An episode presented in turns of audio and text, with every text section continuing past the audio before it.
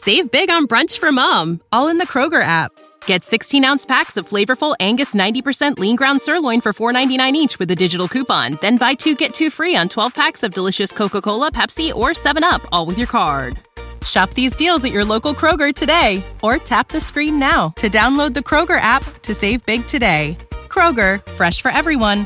Prices and product availability subject to change. Restrictions apply. See site for details. Ladies and gentlemen, thrilled to have you here. If it's your first time here at Modern Day Debate, my name is James Kunz and I am one of your hosts for tonight. And we want to let you know that we are a neutral platform hosting debates on science, religion, and politics. And we want to let you know, folks, no matter what walk of life you are from, we hope you feel welcome. And in addition, we are thrilled. We have many more debates coming up. And so, hey, if it's your first time here, consider as well hitting that subscribe button for reminders of those upcoming debates. And what I'm going to do here is I'm going to kick it over to Erica quite quickly, who is linked in the description. She's at the YouTube channel Gutsick Gibbon, and I oftentimes refer to her as YouTube's favorite daughter. She is very beloved, very loved by everybody here at Modern Day Debated. So thrilled to have her back. And what she will do is introduce our guests and explain the format, and then she'll actually get them going into the actual format for the debate. So thanks very much, Erica. The floor is all yours man james you know i love being here. I listen i have my haters. I as as much as i love coming on here every now and then i get someone sassy who's who's trying to trying to hate on me a little but that's okay. We all got thick skin here on modern day debate. Um, i am so psyched to be here. We've had some killer debates here this week this is the one I've been waiting for. I've been excited for this one ever since I heard that it was happening. I actually asked James, please, you have to let me come on and help co moderate this debate. I have to be here for this. Um, my background is primatology and anthropology, so I, I, was very much interested in the conversation that's going to be happening today. Um, i think we're going to start off with just letting everybody introduce themselves. So, Dr. Meldrum and Maddie, whichever one of you wants to go first, we'll do those intros and then we'll hop right into that opening discussion um, or opening statements, rather which are going to be 12 minute opening statements roughly, and then mm, 50 to 60 minutes of open discussion followed by a q&a so would either of you prefer to go first in introducing yourself and telling us a little about your background? Okay uh, so just by way of introduction i'm uh, a, a, uh, professor of anatomy and anthropology at idaho state university here in pocatello idaho southeastern idaho right in the heart of the rocky mountains and uh, so I, I, primarily teach uh, human gross anatomy in the health professions programs. That's my my bread and butter. I get to stick my hands in some other topics now and again, uh, occasionally uh, down in the anthropology department and and some other um, uh, biology related courses like evolution and so on. Uh, my research focuses on primarily the the well evolutionary anthropology and, and functional morphology in the broadest sense, uh, but more specifically, questions about the pattern and process of the emergence of human bipedalism. What it is that sets us apart, uh, those adaptations for tottering about on two limbs instead of four. And uh, that is, is really what has drawn me into this question of the possibility of another bipedal uh, hominin of some sort. And um, uh, so I, I, think I'll I'll I'll leave it there. Pass, awesome. pass it on. All right, Maddie, tell us about yourself. Hey team, I'm Maddie. Um, you can find me on the internet at Science Side Up. Um, I talk about mostly like physical sciences. So my background is in um, uh, gosh, okay. I have a bachelor's in math and earth atmospheric and planetary sciences from MIT. Then I ran off and joined the Navy and I taught nuclear physics to kids in the Navy for four years. And now I'm in graduate school studying meteorology. So, um, over at my channel, we're doing a series on climate dynamics right now. If you want to come learn some science of the atmosphere, I think it's super fun, uh, but pretty broad topics over there. And I am super excited for tonight's conversation. Sick. So, hey, man, so am I. All right, we're going to hop right into those opening statements. So, we're going to start with Dr. Meldrum. Um, and I, I don't know, are you sharing your screen or or do you need to do a no no this is fine no this is fine just just a little little brief uh, kind of setting the orientation i you know i'm i'm often asked uh, uh, do i believe in bigfoot and sometimes i surprise people with my response when i say no and I allow that to hang in the air pregnantly for a little bit, a pause, and uh, let that sink in, and then and then point out that in the vernacular, uh, the uh, that question connotes a, a, an acknowledgement of a position of faith, an acceptance of things in the absence of evidence, and that certainly has no place in uh, in our discussions in in science or my pursuit of this very interesting question. I explained to them, no, I don't, uh, I haven't uh, accepted the existence of something in the absence of evidence, but I'm, I'm, I'm very close to being convinced that something does exist on the basis of the evidence, and then proceed to lay out what some of that evidence is. So I'm excited uh, for um, tonight the opportunity. Uh, it, it's always in, in science, you know, we ideally we uh, we uh, rely heavily on on peer review on having our colleagues look at something because it always helps to have another set of eyes to look at something from a different perspective and a different background.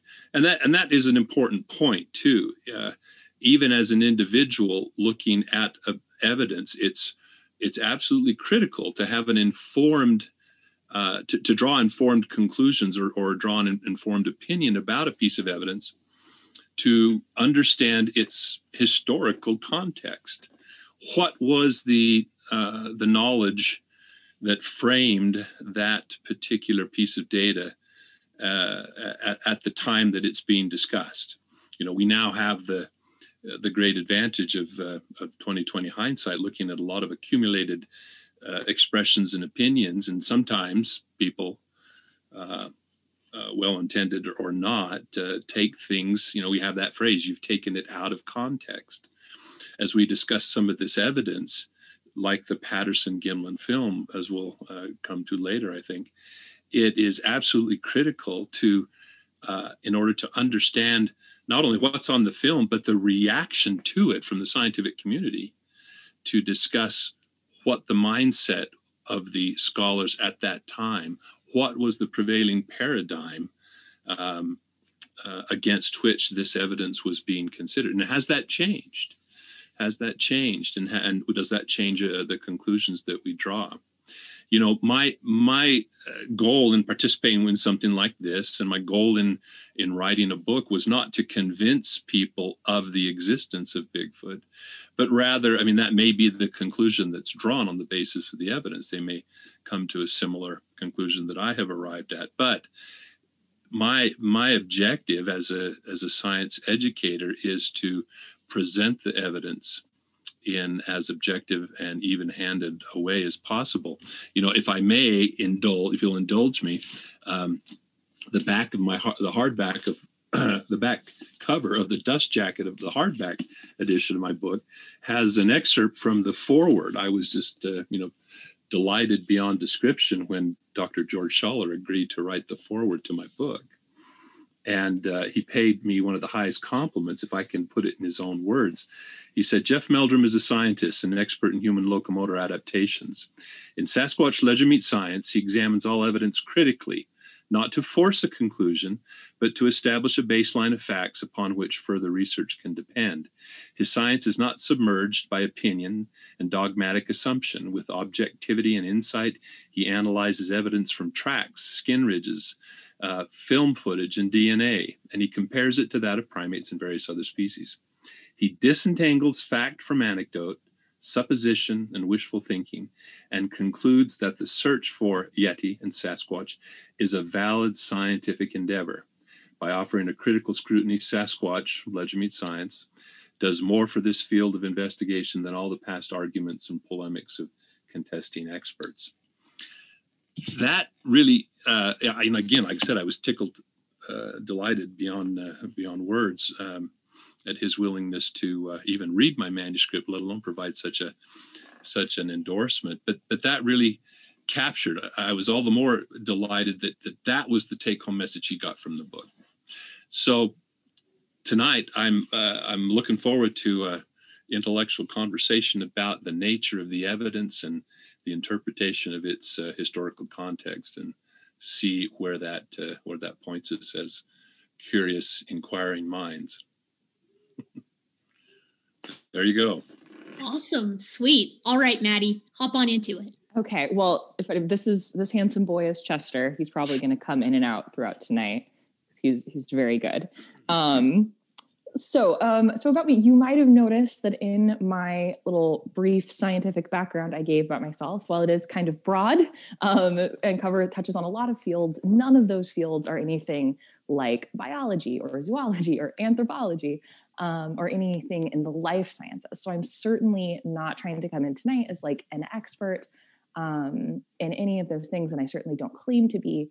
Um, but what I do bring tonight is um, I am I am very good, um, and I've had a lot of training in um, just kind of like the understanding what it is like what types of evidence do you need to support a scientific claim um, and so my goal for tonight is to sort of be um, an audience surrogate really um, i don't i uh, I don't have a strong opinion one way or another on whether Bigfoot exists. Um, it's not something I have a lot of evidence sitting in my back pocket about, right? And so I would like to give Dr. Meldrum the, the opportunity to convince me tonight. Um, I'm uh, uh, I, am hard to convince about things, um, and so I'm kind of here to like ask questions and see where the evidence holds up, and, and to do that from a fresh perspective. So that's kind of my goal for tonight. Um, and I do, I, uh, as we're moving into the open discussion section, um, I want to ask a couple questions if that's okay, because um, I want to make sure that I kind of fully understand what the claim is.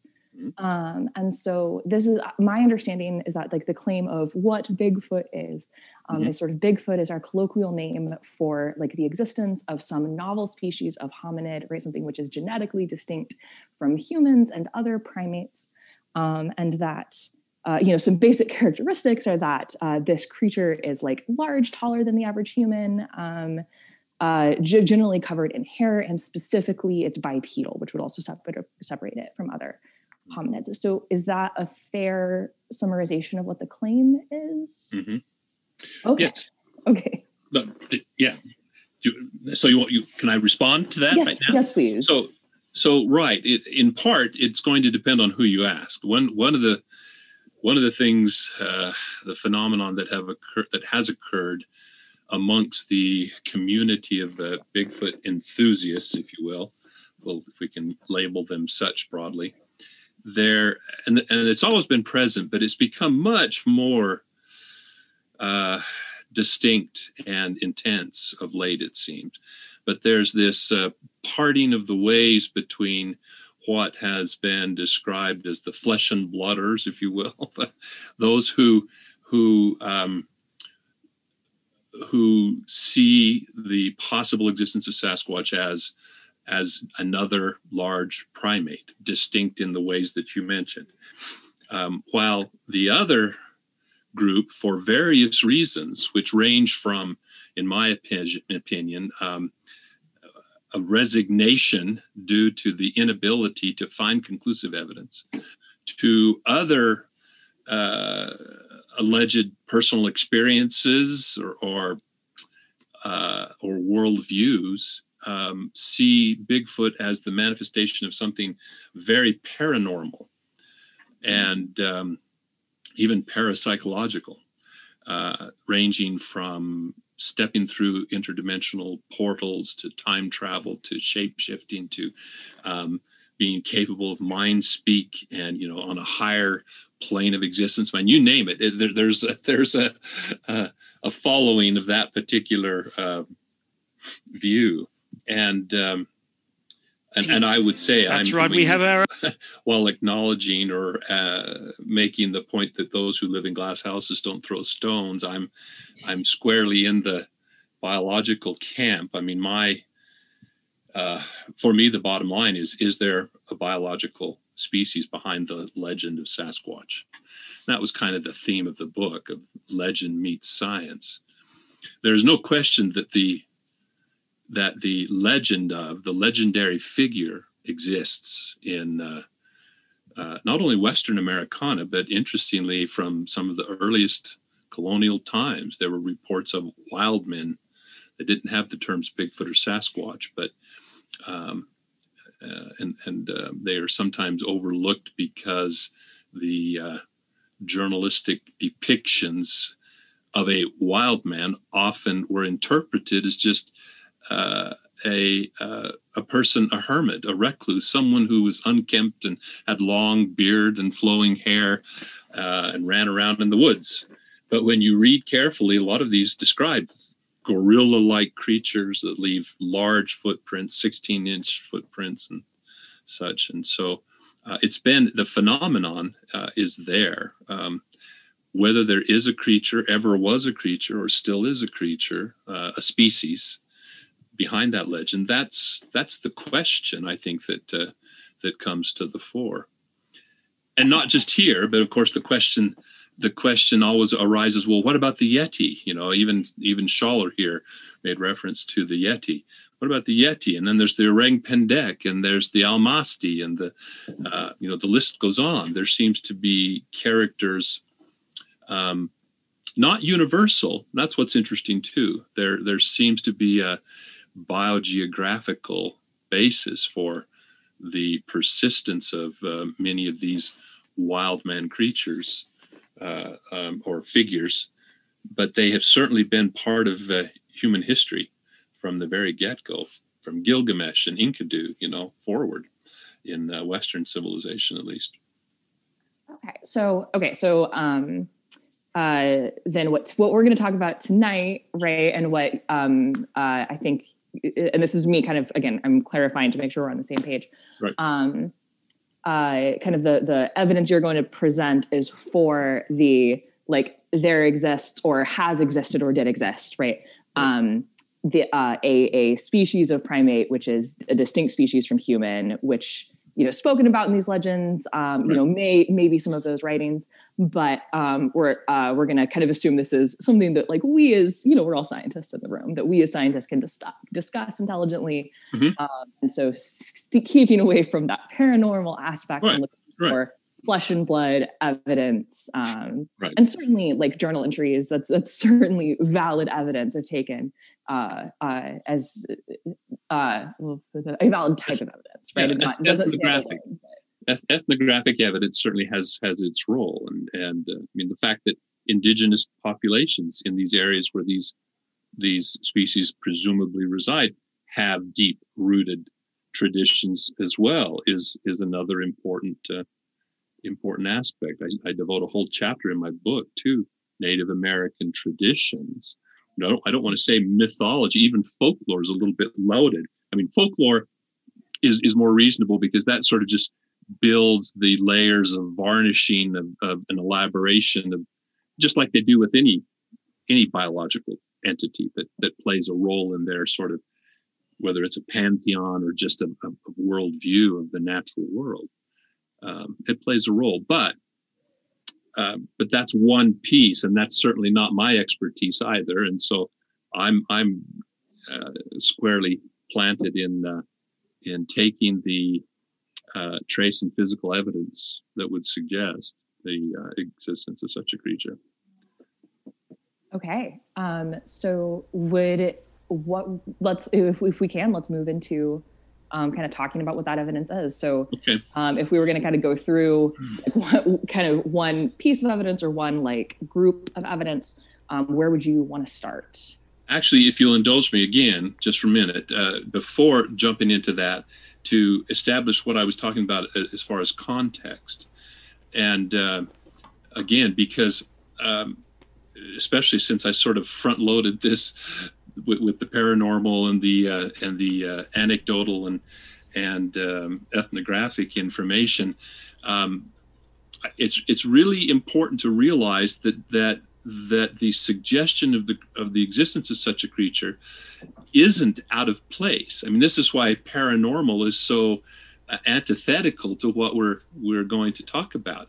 Now, back in the 60s, when this started to capture the public attention and some evidence like the patterson gimlin film was brought before the scientific community and was uh, you know evaluated by panels of, of, of experts at the time um, there was a particular context. One of the things in anthropology that was gaining traction at that time was a notion which had been borrowed from ecology which had a, you know also a, a um, incorporated it from microbiology. Um, there was a in the 1930s there was a microbiologist um, who suggested the uh, it was uh, Gause who suggested the what he termed the principle of competitive exclusion. In working with microbes, he quickly discovered that you could culture these things quite successfully. But sometimes when you combined two species in the same medium, one would drive the other quickly to extinction. And it's become a classic example, two species of paramecium, for example. Well, the new discipline of ecology glommed onto that principle and it became very central to their discipline in the niche hypothesis, the niche theory, that no two species can occupy the same niche. Well, a, a, new anthropology discipline grabbed onto that and said, well, hominins are very unique uh, by their braininess, their bipedalism, their material culture. So there can only be one hominin in that niche at any given time. So in the 60s, human evolution was seen as this, this single file, straight line succession of species, one being superseded by the other. So, you know, when these scientists who viewed in 1967 the Patterson Gimlin film, they weren't evaluating what was on the screen because in their minds, there couldn't be another bipedal hominin out there. It countered the paradigm that they were operating under. So they were simply looking at, at a rationale to negate it, to reject it. Okay. Sorry, I didn't I didn't want to interrupt, but I did want to ask a clarifying question. Please, um, um, so that that so the the common kind of model of human evolution that's presented in most say like high school level textbooks is the the march of progress diagram, right. and that, I do understand that iconic figure. Of, right, that's really not a very good way at looking right. at evolution. Right, it's it's not really a, a straight. Nothing's going to happen in a straight line. Things are going to branch out. You'll have kind of different species try out, go right. extinct, whatever have you. But so the idea. Um, so and i i certainly wouldn't argue um, and i don't have i'm not of the opinion that like uh, human evolution the like humans evolving has to be this like unique crazy thing oh, right. You know, yeah not now thing. yeah um, and so that's i think what you're saying is that that's not the current view of evolution that sort of linear progression is an outdated exactly. view but when the evidence from that like video um, was initially evaluated right. that linear evolution was the um, was the model, and so right. um, was outright rejected um, because of that, uh, like you're saying, historical context. So right, um, and uh, now we have a very okay. We have a very bushy tree, one that has mm-hmm. new branches added on almost an annual basis as discoveries keep rolling forth. Uh, and and the other aspect dimension of that is not only is it very bushy with many contemporaneous species, but many of those branches have persisted until more recently than would have ever been allowed for or, or acknowledged as a possibility just 20 years ago. So, you know, we've got uh, good, solid evidence in the in the uh, fossil record of of um, Homo erectus about you know persisting in, in the islands in the Indonesian archipelago till about 25,000 years. The discovery of the Hobbit was a a real game changer uh, for people's mindset. Um, we've got great news for my D&D game. Sorry, Pardon? Pardon? that's great news for my Dungeons and Dragons game. That's right. Yeah, yeah. but so the point is, the question, the whereas before. Mm-hmm. Uh, Bigfoot would have been just something kind of floating out there in, in the ether with no mm-hmm. no context. Uh, now there is a context, and it's not you know. So anyone who says as someone actually did to me, an anthropologist said to me, they can't exist, therefore they don't exist, and it doesn't matter what evidence you think you have. How's that for a starting point? You know, for a conversation, kind of That's dampens a difficult it. starting point. So yeah. then I think maybe I, I, asked earlier what the specific claim was, and I think maybe yeah. we should break here and um, uh, adjust that a little bit because okay. uh, uh, so certainly other like hominid species that are not humans as we exist right now have existed and, and persisted, like coexisted with humans. So I think the specific argument here is that this would have to be like what we call Bigfoot would have to be one of those species that existed to modern times. So at right. least 20th century. Precisely. So I I, I uh, adopted a term that was coined actually by a Russian uh, hominologist by his own uh, labeling called relic hominoids. Relic hominoids. So a relic is a, in biology is used as, to describe a, a, a population or species that is uh, has persisted from a time when it was more widespread or um, uh, or more common.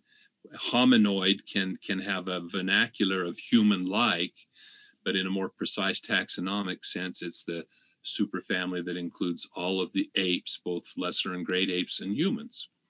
So, so you're right in characterizing the question of what is Bigfoot. I see it as a persistent relic hominoid, one that almost certainly has a circum-Pacific distribution because we have remarkably similar evidence and anecdotes coming from Asia Okay, I'm uh, sorry. When you say circum-Pacific, you mean exist on both both east and west sides of the Pacific Ocean? Yep, exactly. Okay. And um, but also potentially other branches of that bushy tree.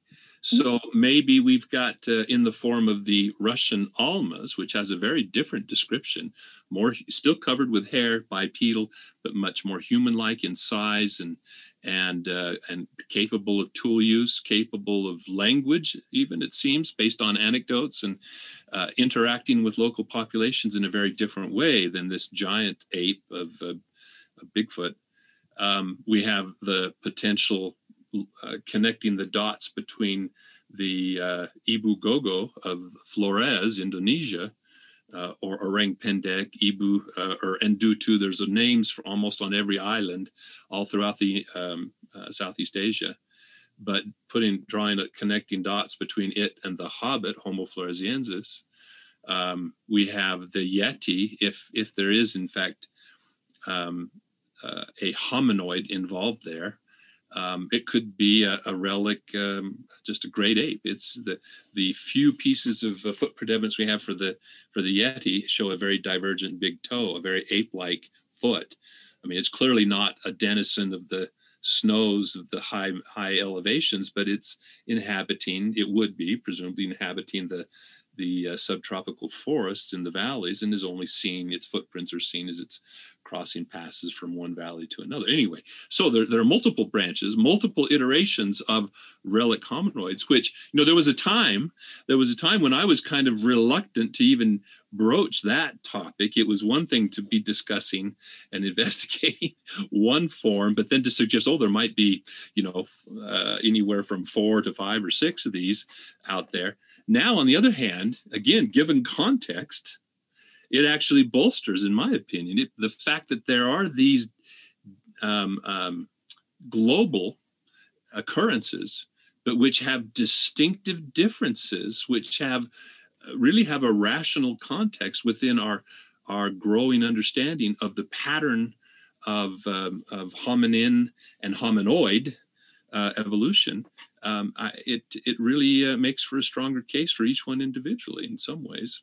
So stepping back then from that the the evidence uh, the that i you know that i would marshal to bolster the case for at least considering the possible existence and persistent existence of, of such species um, given my background and expertise and the nature of the evidence itself it's it's the footprint evidence that is by far the, the most compelling for me i have over 300 before we before we yeah. dig into the footprints i wanted to play yeah. devil's advocate on one point that you brought up earlier okay. mm-hmm. um, and that was the connection between um, the uh, uh, sort of i'm sorry i'm going to mess up terms um, but the sort of different branches of, of that hominid evolution mm-hmm. Um, and that uh, and and the existence of these like legends globally um, and that like we kind of our modern understanding of how evolution works bolstering um, um, uh, bolstering those claims. Um, if I was going to play devil's advocate to that, what I would say is we also, you know, that sounds very similar to me of the um, kind of global uh, or all near global um, appearance of uh, dragon legends, mm-hmm. right? And there's some uh, discussion that um, you know, uh, uh, we, you know, we didn't find the first fossil ever in, in the 1800s, right? Um, so, so fossils have certainly been around people could have dug them up um, and so there's some thought that like people dug up saw a giant like dinosaur mm-hmm. fossil or saw that and that kind of spurred some of these legends Um, and so you could think of something very similar of, of seeing uh, maybe seeing the, the fossils or bones of, of these uh, other hominid species um, mm-hmm. that humans found.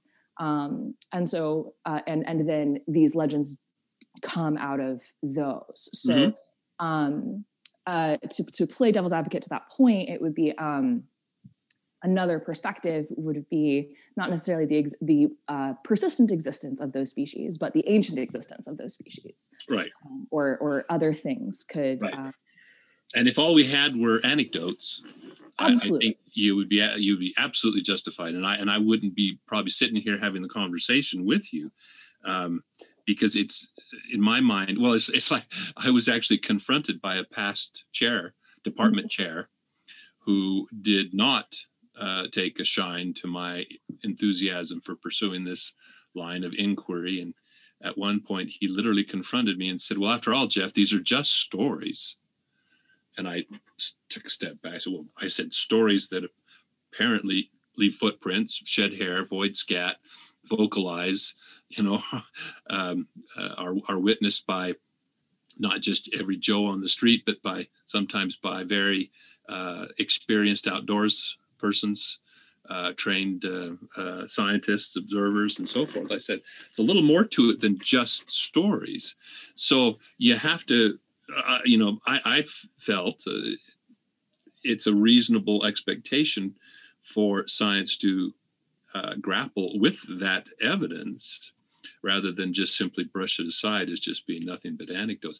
You know, this has been one of the things that has been problematic. I even wrote a paper with a colleague, Dr. the late Dr. John Bindernagel, who was a Canadian wildlife biologist who, uh, uh, you know, was one of the few colleagues of mine who openly pursued this question. But we wrote a paper that that addressed the problem of associating the uh, question of Sasquatch with cryptozoology because of the stigma that's attached with that fringe discipline. Um, you know, there, if if the nature of the evidence wasn't so different and distinct, we might not have been justified in you know in writing such a, a, a paper. But um, when it's lumped in with the typical you know poster children of cryptozoology, the Yeti, the the Loch Ness monster, and, and, not to trivialize the potential. I mean, we've seen some really interesting science addressing the Loch Ness monster recently, and uh, using environmental DNA techniques to identify an, a, a, potentially novel species of of uh, eel, freshwater eel, that might be at the at the root of uh, some of the sightings of, of a creature in the loch. But anyway, I didn't mean yeah, to let's get, in, let's get into some footprints. Sure. Yeah. Okay. So footprint evidence. Um, you know, for those people, those uh, scientists who have taken a serious look, like Dr. John Napier, a primatologist, uh, Dr. Grover Krantz, you know, a physical anthropologist, um, it was the footprints primarily. Napier, in his words, in his book, one of the, you know, he was one of the first to really, um, uh, someone with his uh, credentials and um, position to write a serious objective evaluation of the evidence for the abominable snowman and the Sasquatch, said he uh, was, in the end, convinced that there was something to the question of Sasquatch, and it was the footprints. He said something is leaving these footprints. And so we've got this uh, trace evidence, not physical evidence, granted, it's trace evidence, but we have um, multiple examples now. Like I said, nearly 300 uh, cataloged in my in my laboratory. We've got um, uh, multiple examples of uh, single individuals, repeat appearances of single recognizable individuals. Uh, but we have a diversity, you know, a demography, if you will, of the of, of the species with uh, apparent male and female and uh, and juveniles and and infant examples of footprints that are, are distinct from uh, from human. Um, these, uh, you know, there have been claims of hoaxing um, in the past. The Wallace family uh, were in Northern California. At least uh, Ray Wallace and some of his family members were down there during the the uh, uh, late 50s and early 60s, um, and have uh, their their his heirs have laid claim to having hoaxed many many of these footprints. If you take the time to look up some of the some of the uh, examples of their very crude carved wooden feet, which they allegedly strapped to their boots and tromped out these footprints, you'll see that they're they're very distinct, very different So, from the examples that I'm I certainly trust that you are able to distinguish between uh, a, a footprint left by like a real person and a crappy wooden wooden Yeah. cutout, right? So Yeah. I, I that's not something I'm gonna like say. So, but so when you say footprints, so like like. Yeah. Help me out. What do we got? We got like draw. So you you're doing field work. You're going out, or people that research for you or whatever. How Mm-hmm. other researchers um, and you're going into like the forest and you find footprints in the mud Mhm. like Mhm. what what does that field work look like Well, sure. Most, you know, most discoveries of footprints and, and most encounters for that uh, for that uh, matter, um, almost exclusively, are uh, are uh, are happen by chance, by happenstance. It's very difficult. I mean, I go out uh, yearly uh, for at least a month at a time, in in often in very remote areas to do to do field work to try to um, collect new evidence and on some occasions have been successful. I've had about i've found probably about uh, half a dozen uh, sets of footprints sometimes in very remote areas. Um, the, the the first set that really pulled me into this was in 1996 i was shown them by another in- investigator who had found them by accident and um, and uh, she took me out showed me these tracks they were very fresh uh, uh, and, and we're not talking about just one isolated footprint, but in this case, it was a long line of tracks, Okay. 35, 45 tracks. So, um, so yes, they're they're uh, uh, found under a variety of circumstances. Um, these are not just enlarged facsimiles of a human foot, Mhm. but they but they show very distinctive and remarkably consistent characteristics um, to someone uh, to to the trained eye who that recognizes the underlying uh, anatomy and the surface anatomy for that matter as well. The uh, can you Yep. can you help me out like how how do you know that they're not you, know because i know i know some some of the claims are based off of the size but like Mhm. shaquille o'neal's got a real big foot. So like why why is shaquille o'neal's foot why is shaquille o'neal wearing a gorilla suit walking barefoot through the woods Right. not a reasonable explanation for this? So why how do you know they're not human? Because of the distinguishing characteristics, even uh, even uh, if size is not the lim- limiting factor, and if you know if you look at the distribution of of human foot length, when you get above 12 inches, you're down to a, you know fractions of a percent. So th- those NBA basketball players are really very rare individuals in the human population as far as foot dimensions.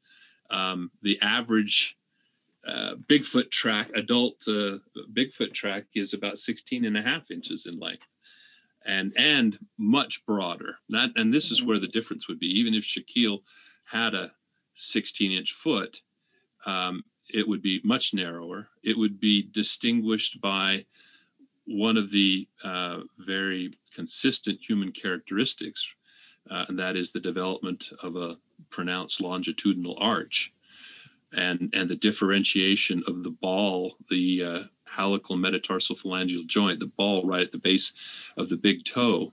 Um, uh, the Sasquatch tracks are probably on average about 25% wider than a human of, of similar length. Um, and that, you know, makes sense as an adaptation to disperse this greater weight. I mean, not only, you know, they're, they are not simply, um, again enlarged human figures uh, e- even there as, as you know the uh, you know mass increases to the cube of linear dimensions whereas surface area to the square. And so there have to be uh, if, if this is really a giant bipedal creature then there would have to be anatomical differences, namely the lack of the arch that uh, that avoids the concentration of plantar pressure beneath the heel and the and the ball, and uh, and greater breadth for greater surface area, um, and different behavioral aspects. The other way to avoid excessive ground reaction forces uh, on these tissues is to, for example, walk with a compliant gait, a Groucho gait, in other words, with the knees and hips and ankles flexed. And uh, and interestingly, when we look at the Patterson Gimlin film, she exhibits those very very characteristics uh, of gait. Not only the footprints are distinct, but the uh, the aspects of the gait and the kinematics that are evident uh, in the film uh, as we watch it uh, watch the foot move through a step. They're remarkably distinct in that way. So uh, there are other aspects, the toes, the human toe proportions and, and configuration is very distinct from from that of the Sasquatch. The Sasquatch has more subequal toe pads uh, of greater length. Sorry, so yeah. all their t- the, the toes of these footprints. Um, so human foot, right? Our toes are getting pinky toes real small. Yep. Um, are you saying that these are generally all of the toes are kind of longer than you would longer expect yep longer and and great greater surface area and you're so, right you know one of the one of the Im- immediate tells of a human barefoot mm-hmm. a shoe wearing human mm-hmm. bare, walking barefoot is that little pinky toe that gets turned completely on its side almost mm-hmm. pressed in nail pointing to the side instead of upward and you can you know you can pick that out almost immediately in a in a human footprint uh, whereas the Sasquatch, without that confining uh, shoe wear uh, mm-hmm. history, has a much greater range of not only splay of the toes, but even of the metatarsal heads, which we see evidence of in, in humans to a degree in uh, in ethnic populations that have uh, habitually been unshod. Um, so yeah, I, I have questions. please, please, yeah. Okay, excellent. Um, okay, so uh, uh, when I'm so if I if I was I saw a footprint and I knew enough to know like that's real big. It's way bigger than my foot. Mm-hmm. That doesn't quite look human to me, right? So, um, it, kind of the thought process I would have, or that I'm trying to like process this evidence with, is okay. So we have an observation. We have an observation of a footprint that doesn't quite seem to be human mm-hmm. right? Um, and so, what is uh, certainly an explanation for that evidence would be not human, right? Um, but my question would have to be like, why is the best explanation, if not the, I'm, I'm not going to hold you to the only explanation, right? Because, uh, because like magic. Um, but like, so why is the best explanation um, a different species when as you're saying that i'm thinking so you know you, you mentioned that um, it is certainly rare um, for a human to have a 16 inch long foot but it is not unheard of. It's certainly pretty rare. much. Pretty much and, and no one world record though is 18 and a half inches when measured diagonally. I looked it up. Right and and how, how far could he walk?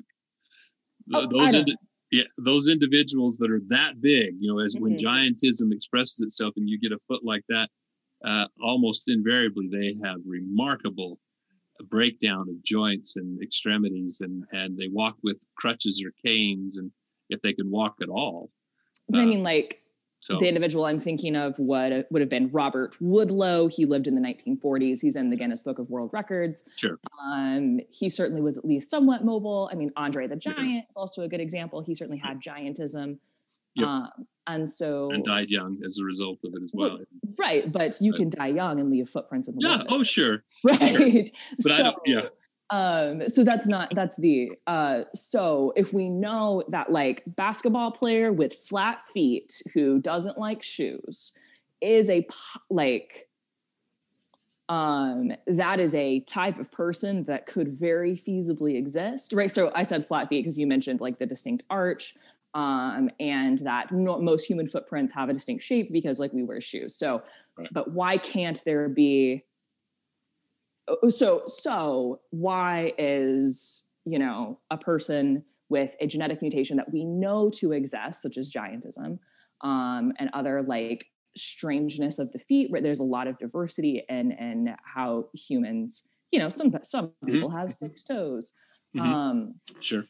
So I guess why is a, a certainly a rare person, right? Mhm. But um, why is uh, a, a human with giantism um, uh, so uh, not and like again my question is so these are two separate explanations for the Sure. same evidence Yep. right to me a human with a genetic mutation um, or something such as giantism or a basketball player that doesn't like shoes um, is more reasonable because we know that person exists so why do we need like to quote sherlock holmes right uh whenever you've uh all oh no i'm gonna butcher it and i love sherlock that's He's all on the. I, yeah, I know what you mean.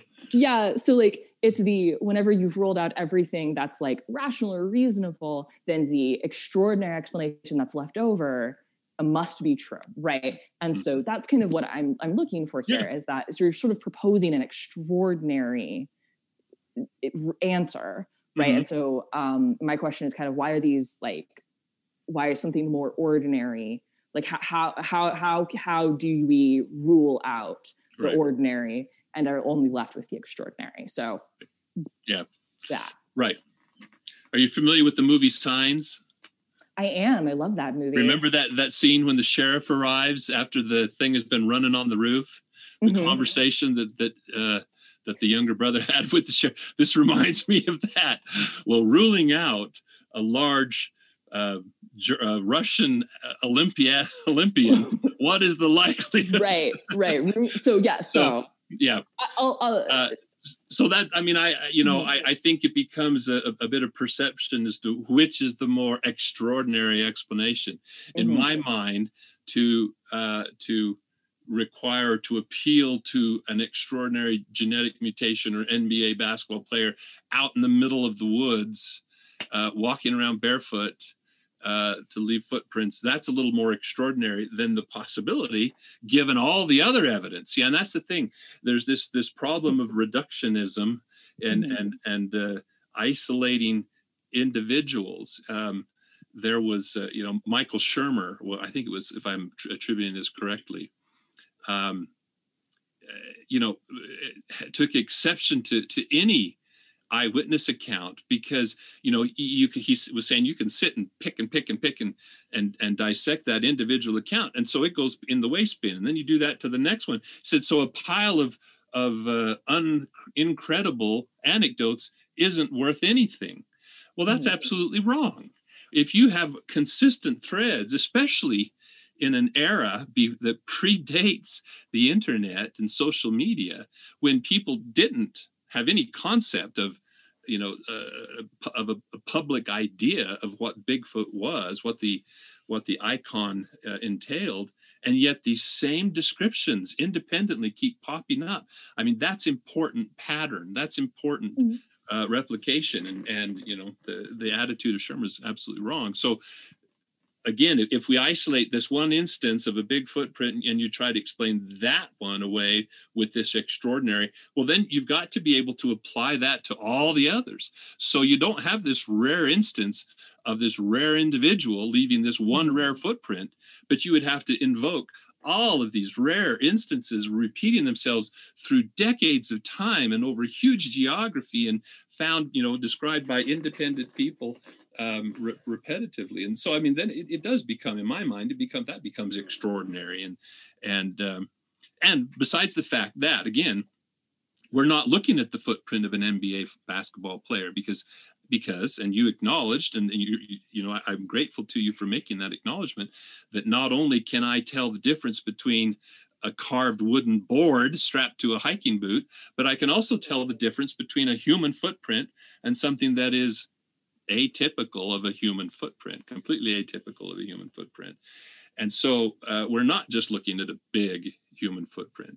Um, you know, I've got examples of some of the big basketball players here at the university who came in uh, when they would take a class, I'd give them a couple of extra points. They'd come in my lab and make a mold of their foot. So I've got some 13 and 14 inch human footprints, and they look like bananas. Mm-hmm. They're they're so narrow and arched, and and uh, you hold one of those up to one of these 16 inch by seven inch, you know, flat, uh, broad immensely broad feet and there's just no comparison i mean well there's a comparison but i mean the contrasts are so vivid, so evident that uh, that you really you really can't. Um, okay. Uh, so I, you know, if we want to, go ahead. Uh, gotcha. And I I I uh, sorry, the dog jumped up, ran away. Oh, um, no problem. So um so for me right uh the part of the footprint that like that would convince me right that mm-hmm. this like isn't human is um uh what most things in scientific science land would convince me of which is to see uh like i i certainly accept your expertise um but to um uh what's the word um de- definitively definitively mm-hmm. say that those like aren't human what i would really want to see would be uh, a, a, journal, you know, scientific journal discussions of like, hey, we found this um, a ser- series of papers looking at a series of footprints, right? So mm-hmm. obviously, this isn't something that we can do in a debate um, uh, or a type discussion, but like that's um, uh, so I'm not 100% convinced because I'm being very skeptical um, oh, sure. that these no, are no, that's, that's that these like can't be human.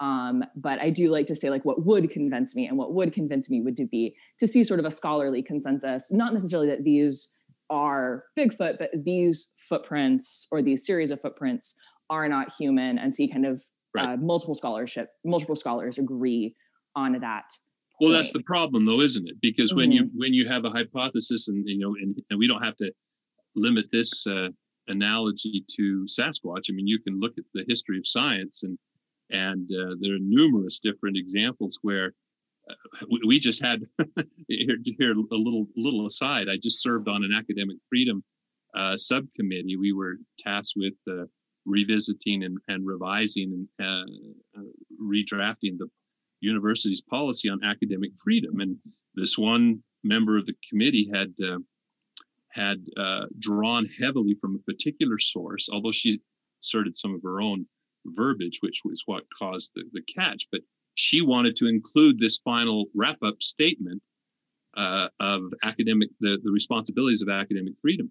But the phrase that that I objected to was that um, you know that faculty had the responsibility to to convey information which is generally accepted by their dis in their discipline. And i said wait a minute. That's just absolutely antithetical to our the whole point of of an academic freedom policy.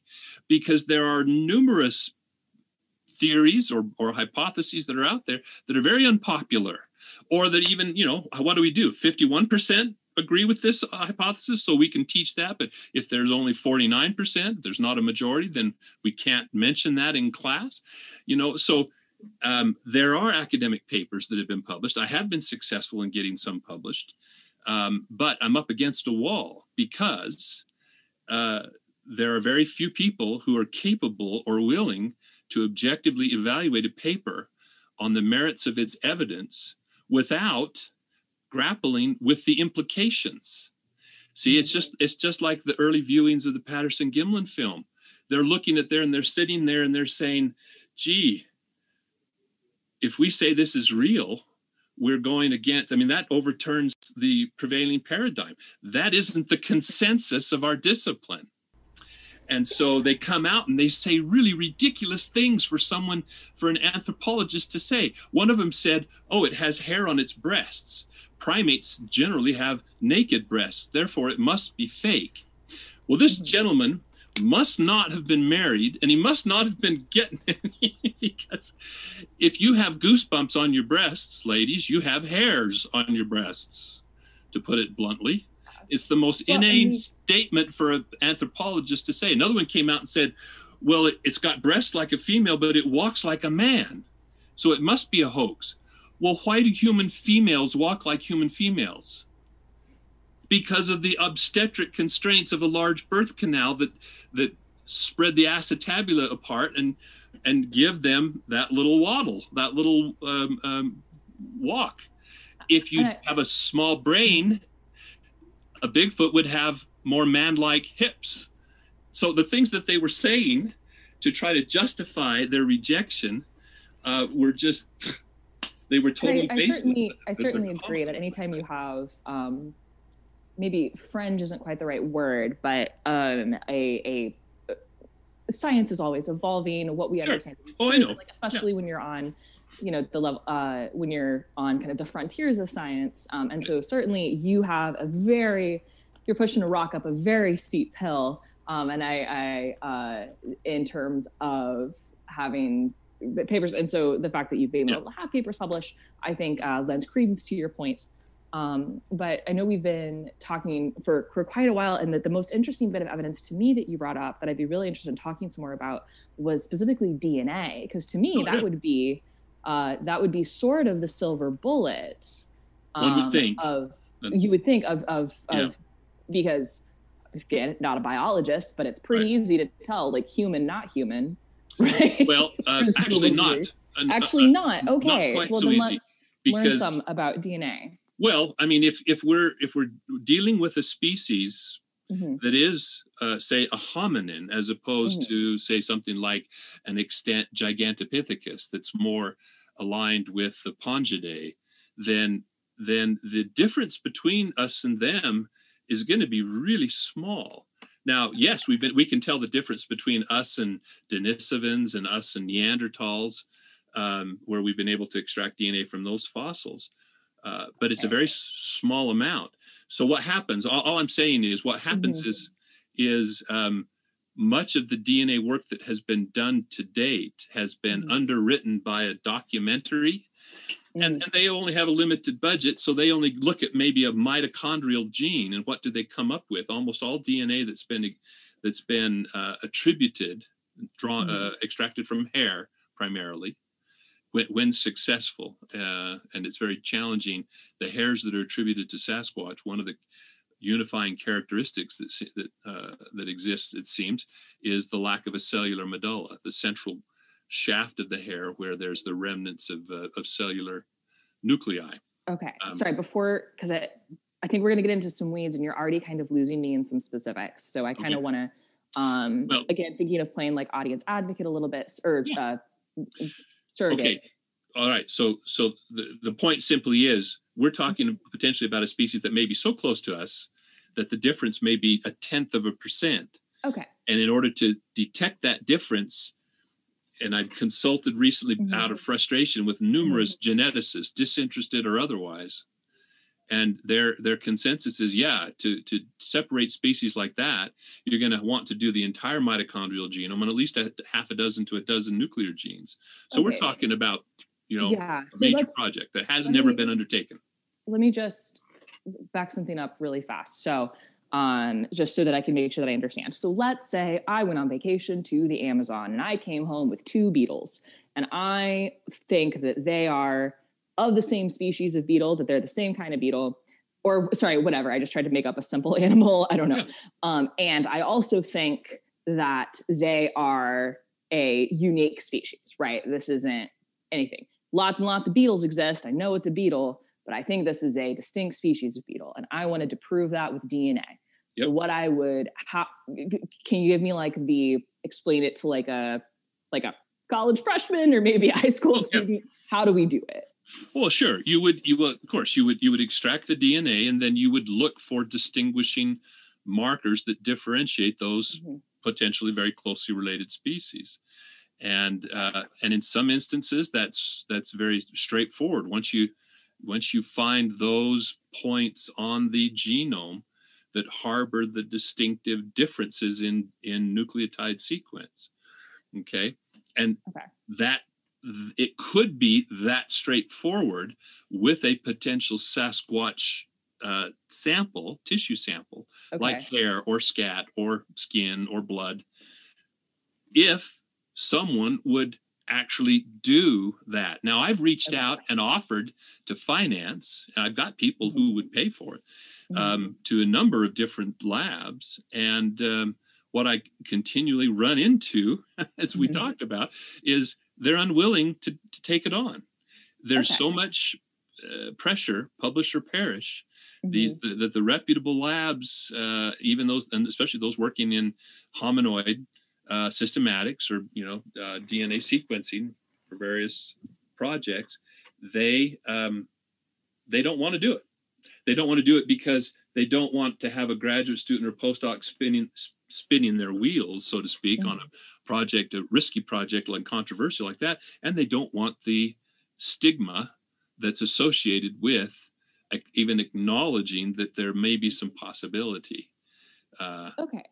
you know. So, sorry, just to step it back a second. So we we sequenced the DNA of my beetle in this hypothetical example, and Yep. then we compared it to the DNA of like lots of different other beetles, and we found that like this bit, this little part of the genome right. is distinct and isn't in the other beetles. Is that the simplified version of what we're talking about?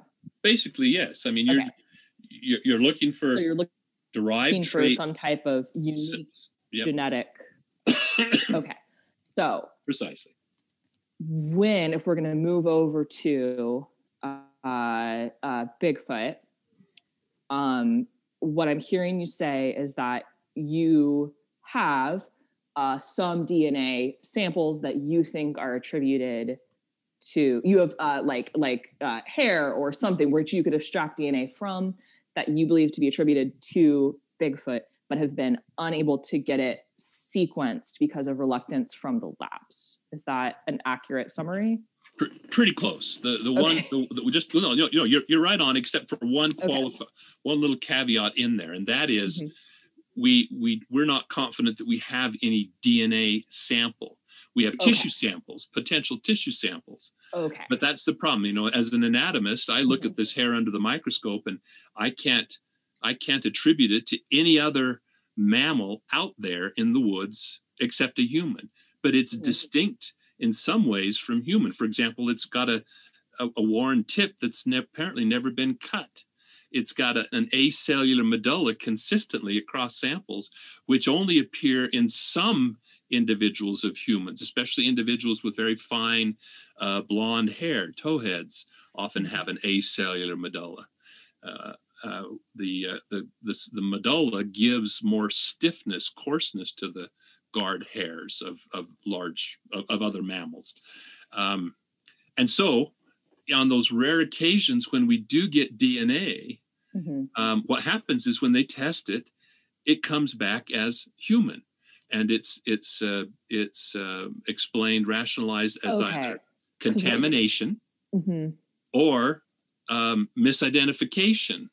But Mhm. the third possibility that isn't discussed, that isn't, you know, it's the elephant in the room, is did you test it enough to really dis- differentiate it from human? If it were different, could Mhm. you recognize that it was different based on the test? that you actually going to be my question. My question was going to be like the margin of error of the test right. compared to the difference from the species to because Yeah. so it would be a very large number if it had a 1% margin of error but if the difference between the species you're looking at and a human is 1% difference then the differences would be within the margin of error of the test right if that's that was that was actually my uh, where my head immediately Yeah. jumps to and it's not just uh, uh, the the error of the test, but rather, Mhm. but rather, you know, you've got, um, you know, here's a real simple example. You have something Mhm. like an Advent's calendar, you know, with all Okay. these little little doors that are windows onto the gene sequence, Mhm. and your test is only opening one door. Now, Mhm. if if there are only and you've got say a hundred doors, and Mhm. you've got maybe five differences that that distinguish the sasquatch from human Mhm. and but you can only turn one door because that's only only test you're going to do well what are the odds it's like going on the price is right and playing plinko or something you know what are the odds of that door you turning finding you know if what you see looks just like human it's Mhm. identical to human And mm-hmm. so the parsimonious response would be the, the, the less extraordinary answer is it's human. Mm-hmm. Well, maybe it's not because you just because you haven't you haven't turned open enough doors. And that's that's what I was getting at in discussing this with other okay. other geneticists is giving the potential closeness the mm-hmm. potential almost identity between these two samples, you've got to do a lot of t- testing to be sure one way or the other. And we're not to that point yet. Okay. So one of my big pushes in, in my personal research is to the, the burgeoning field of environmental DNA, mm-hmm. where you can go out and take a soil sample or a water sample, and they can use this shotgun approach, you know, and, and identify with these probes all these different potential species out there. And then when there's an indication of such, they can do a more extensive examination. Okay. Real quick, I, guys, I just wanted to let you know. Oh, sorry, James and I we're probably having the same idea. I was going to say we're at about 50 minutes by my account, 52 ish for the open discussion. Um, so just letting y'all know where we're at. One, gotcha. One okay. thing too with that is that we this is something I think the audience would definitely find interesting is the Patterson Gimlin film is something that we haven't t- discussed too much in terms of like the critiques of it, the defenses of it. And so what I would like to do is if it's okay with you guys, just as kind of bringing this as a kind of a key point up to the uh, the front of the screen in a literal way. So what I can do here is if you guys are okay with it, I can screen share both in the Zoom just so you can see the window that mm-hmm. I have here as well as what I have here is on OBS, I'm going to flip it over so that people can see it as well. So if it's okay, I would just like to show people just a short clip of what you guys are seeing here on Zoom as well. And then if it'd be okay for us to talk about those critiques. And this is, like I said, a very short clip, so it's only a few seconds that I'm going to show, but something I think the audience, like I said, would get uh, find really interesting. So. Our own sightings here in Australia, we don't call them Bigfoot or Sasquatch. Here we call them Yowies. So let's have a look at this famous footage. So that snippet right there that I just showed is from that kind of classic film that I think a lot of people recognize in pop culture references and other other places. So wanted to see if I could get your guys' kind of feedback on that. So what I'm going to do is switch it over and thanks so much for humoring us on this really interesting topic. Sure. If you don't mind, um, I'd kind of like to to start because I know you have a lot more to say than oh, I sure. do. So I, I, sort of want to bring up. Um, uh, so I, I, again, as with the footprint, what I'm seeing here is this is like we have an observation. We have an observation. We have video of some type of uh, bipedal furry creature, um, and you know so uh, so then what is the best explanation or the most reasonable explanation or maybe not most reasonable let's say what's the mm-hmm. best explanation uh, for what we just saw um, and uh, i to me um, so so uh, the video by itself um, so why is again like Shaquille O'Neal or his grandpa maybe because that was in the 70s wore a gorilla suit and went for a hike. Like, so why is that? Um, or even like a human, we know that there exist genetic mutations which cause like lots of excess hair to grow. Um, and so the uh, if we assume that it's not faked, if we you know, if, if I'll, I'll grant all of those things. Like we saw this video of something. So why is the best explanation for that um, the existence of sort of a novel, a, a new novel species. Um, would be kind of my main my main question if I was trying to look at that very objectively. And again, um, we could talk about whether or not it's faked like all day long. But if we're going to make the assumption that it's not faked, okay. Uh, yeah, well, that's a generous starting point for conversation. well, I, I, think it's uh, more interesting if we. Yeah. well, that's uh, you could fake. Anything, right? No, um, actually not. You can't. you really um, can't, especially when you're limited by the resources you have. And here's where the context is so important. You know, mm-hmm. because you're a generation that's been raised with CGI and these animatronics and all this remarkably amazing stuff. This is 1967. This is the same year that the first, not the remakes, the first Planet of the Apes was released. Mm-hmm. Now think about the costumes there. John Chambers got a honorary uh, uh, Oscar for his pioneering work creating these simplistic little injected foam rubber appliances that made the the contours of the face of these apes. I mean, it was that was unheard of previously. I mean, before that, you had these ridiculous looking costumes like, uh, oh, the uh, I can I the um, uh, Mugatu. I got it. The Mugatu on on Star Trek. Remember the ape with the horn that mm, bites mm-hmm. Captain Kirk, and you can see the seams. You can see the the neck and everything. I mean, it's so transparently um, fake. You know, it's interesting when, um, and I don't mean to, to digress with the, the hoax, but but it it for me the, the question devolves more meaningfully to that than it does mm-hmm. to again to to to uh, invoke some extraordinary human individual. It would be a, an individual that is um, that has never been witnessed before or since. Um, uh, there there are reams and reams of data, anthropometric data, the dimensions and proportions of people, uh, various ethnicities that have been measured for military mm-hmm. in order to make uniforms, etc., the ergonomics of aircraft, cockpits, etc., etc. And you can go and look up and and not just the height this creature was you know given that 14 and a half inch foot 15 inch foot scale this creature probably was just at or, or slightly under seven feet tall, but probably if you if you measure the proportions and the volume that's evident there, it weighed nearly 800 pounds. You know, if you just uh, and because what you don't see in that view is the mm. the en face, the AP, the anterior posterior view. This thing has 36 inch shoulders. It has, you know, a chest that uh, well, it has a, a, thigh that I could put my chest inside.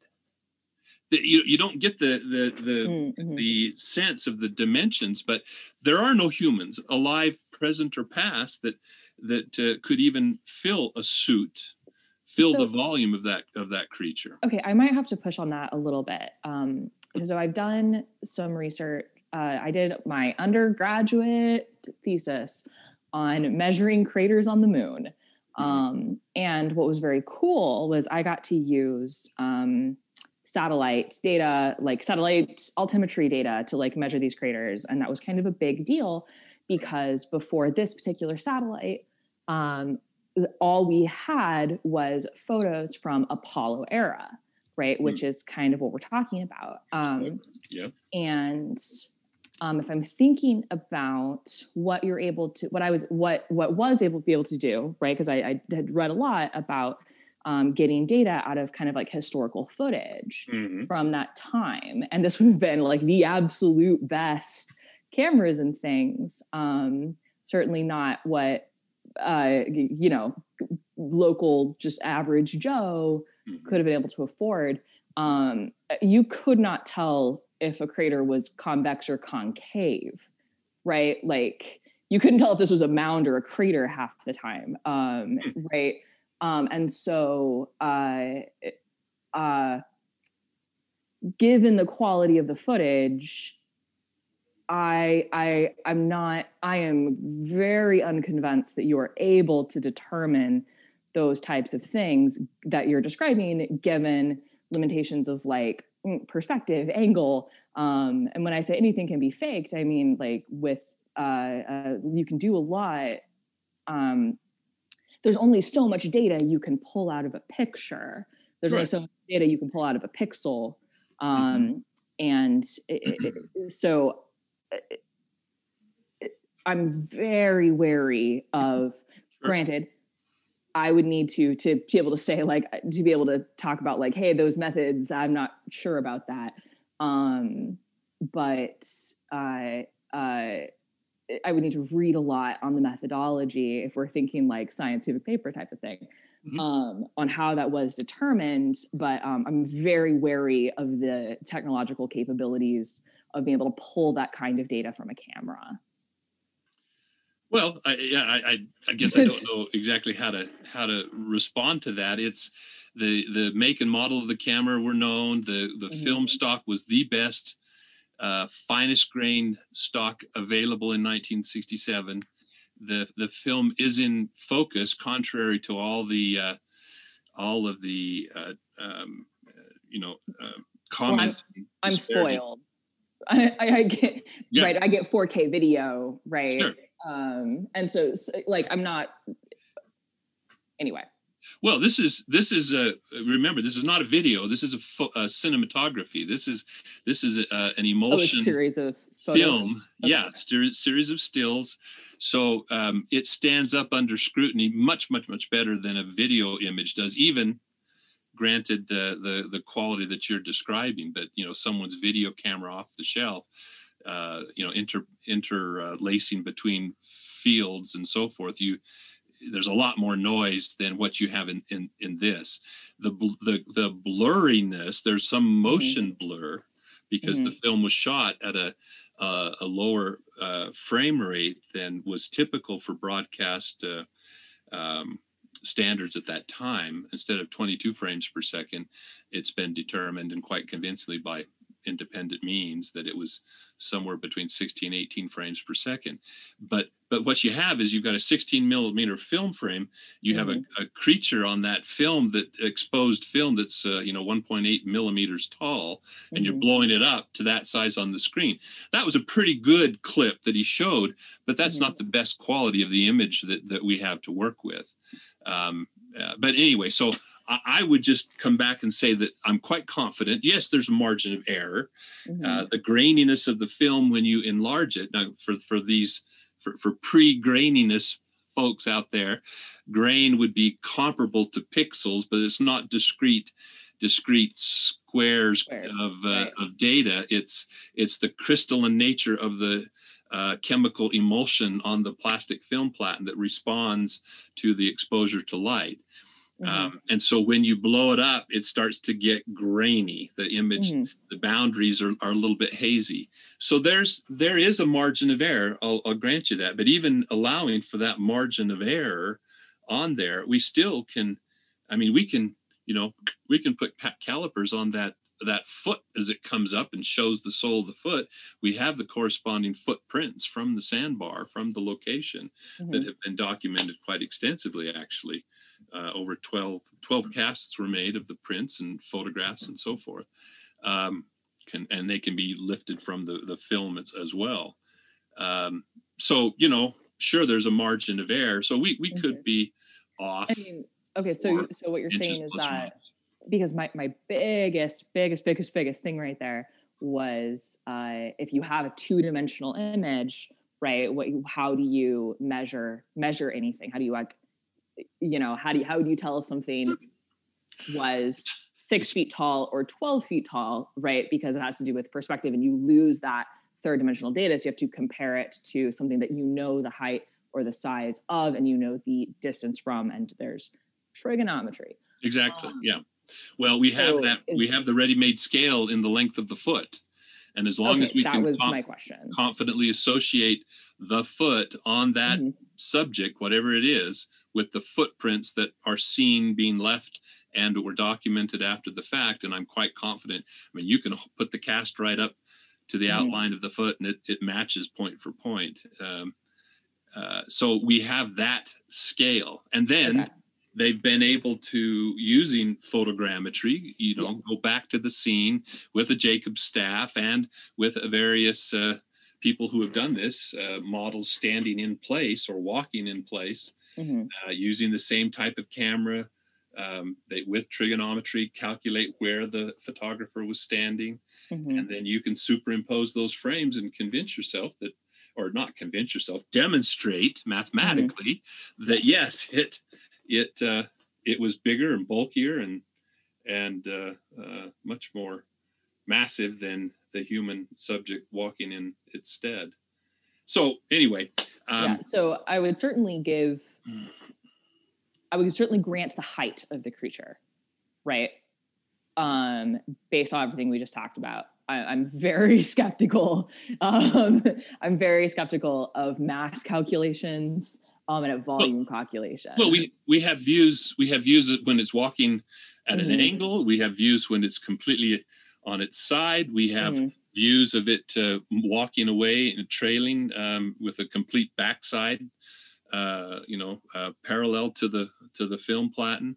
So it's not like we're trying to extrapolate from from just Mhm. one perspective, but there but there are multiple perspectives, um, and so and so the those dimensions. I mean, even if you only had two dimensions, Mhm. and and you underestimated you know Mhm. just just imagine that it, that the body you know for approximation that the body was a series of cylinders the torso right. the head the the the uh, extremity segments were just a, a series of, of segments and and e- extrapolated from that um, you you can come up with a pretty good ballpark estimate of the volume and then we know the you know the relative density of of, of typical muscle and bone Mhm. tissue and again not uh, it's, it's a ballpark but Right. uh, Well, even- and even the number the number you 10% floated for the weight was like 800 pounds. Mhm. Um, and you know, I'm thinking, I, person I threw out earlier would have been Andre the Giant, and I know he weighed like 550. Mm, Uh, I'd be surprised if it was that much, but uh, Well, that's what Well, we'll Wikipedia it. said. That's so it, he could have been 550. Yeah, but yeah. Um, and Yeah. so like if we're thinking because that when we're comparing that something like that, like um margin of error is going to matter, right? Because margin of error here, how big the margin of error on that mass estimate tells me if we're in a range which is possible to be human or not. Right. And I think that really, really, really matters here. Well, it does. It does. It to rule does. out could this be a human? Yes, right. Right. You're right. And but again, we're we're kind of back. We we've spiraled back uh, Mhm. to the same position we were in the uh, footprint discussion, and that is, Mhm. you know, what are the chances that Roger Patterson was able to conscript an Andre the Giant to go down to Mhm. Bluff Creek with him, and why would he go clear down to Bluff Creek? to Mhm. do this to pull this off you know when there's lots of other locations that would be much more convenient to him and and and you know it just I, I i think that that that it begs the question the real question what what are we looking at there Mhm. uh, and and is it what was expected in 1967 or or was it at odds you know it was interesting when when uh, go back to john napier again um, in his book where where he came down favorably on the side of the possible existence of sasquatch he was uh, uh, negative on the film he Mhm. couldn't justify or rationalize that that feeling except on one point that he iterated Mhm. uh, that he stated clearly in his book. He said, "When I look at what's there, I, he said from the waist up, it's it's generally like a great ape, like a gorilla. From the waist down, it's typically human." He said, "It is almost impossible to conceive that such a hybrid of structure would exist in nature. So mm-hmm. one half or the other must be false. Well, if one half or the other's false, the whole thing's a hoax." Well, about a year later, the book was published in 1973 a year later, the popular press was heralding the announcement of the discovery of Lucy, mm. Australopithecus afarensis, one of the more complete specimens that, that absolutely demonstrated the bipedal adaptations of lower extremity in this early bipedal hominin. And how did the popular press describe it? Or how did the, how was it described to the popular press? From the waist up, it looks just like a chimpanzee. From the waist down, it looks just like a human. Isn't it interesting how evolution has put together this unexpected combination of traits? Well, now, wait a minute. Just a year ago, that was the linchpin. That was the linchpin to the rejection of the film by John Napier. What if he'd waited a couple of years before he published his book? That would have been an indefensible argument against the film because now we know that early hominins combined those very characteristics that we see in Patty. In fact, if I was going to write an introductory anthropology text Mhm. and I wanted an illustration of what I envisioned or what science envisions Mhm. early hominins to look like, the combination of characteristics, the limb, unusual limb proportions, the combination of of a more ape-like cranium, small brain, big deep jaws. I mean, a robust Australopithecine, I could use that picture and it would be absolutely perfect if it didn't have the stigma attached to it that the current notoriety carries with it. In 1967, we didn't have that concept of what early hominins looked like.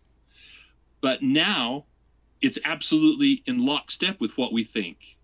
How is that? Is that just coincident? I mean, you know, you could, I, and I can go down a whole list of these things where what we see in the film, combinations, unusual combinations of traits, the flat face with reduced mm-hmm. canines, that that doesn't make sense. Canines only got small as the hominin dentition or jaws got smaller. Um, a foot that has a flat, flexible instep, but a non-divergent big toe. That's an unheard of combination of. Well, it was until my my interpretation of the Laetoli prints is finally starting to get some traction. That the early hominins did walk on flat, flexible feet, clear up through Homo erectus. You know, all the no, give give Roger that he got one thing right by pure chance, but he got six right by by pure chance, anticipating unusual combination of traits which we now fully accept in the hominin fossil record, but didn't know about in 1967.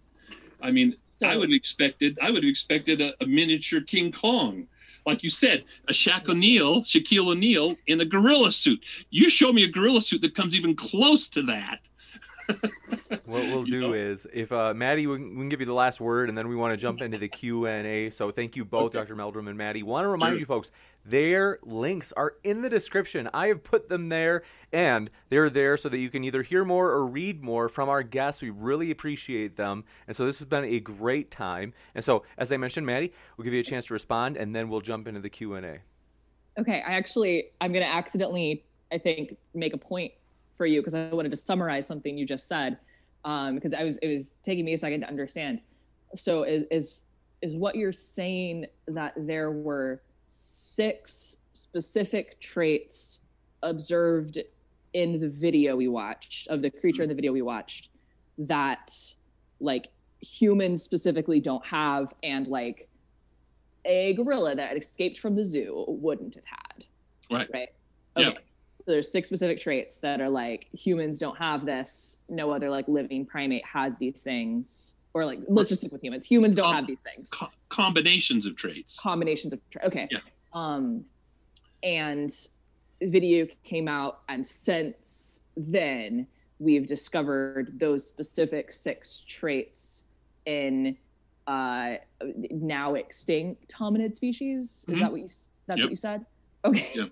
that was uh, so that's really cool. I know. I, it is. It is. I mean, yeah. that's you know, we we sit because you can you can sit and, mm-hmm. and like I said, you can sit and debate the intricacies of the detail and argue, well, it's it could have been hoaxed mm-hmm. or no, it couldn't. Have.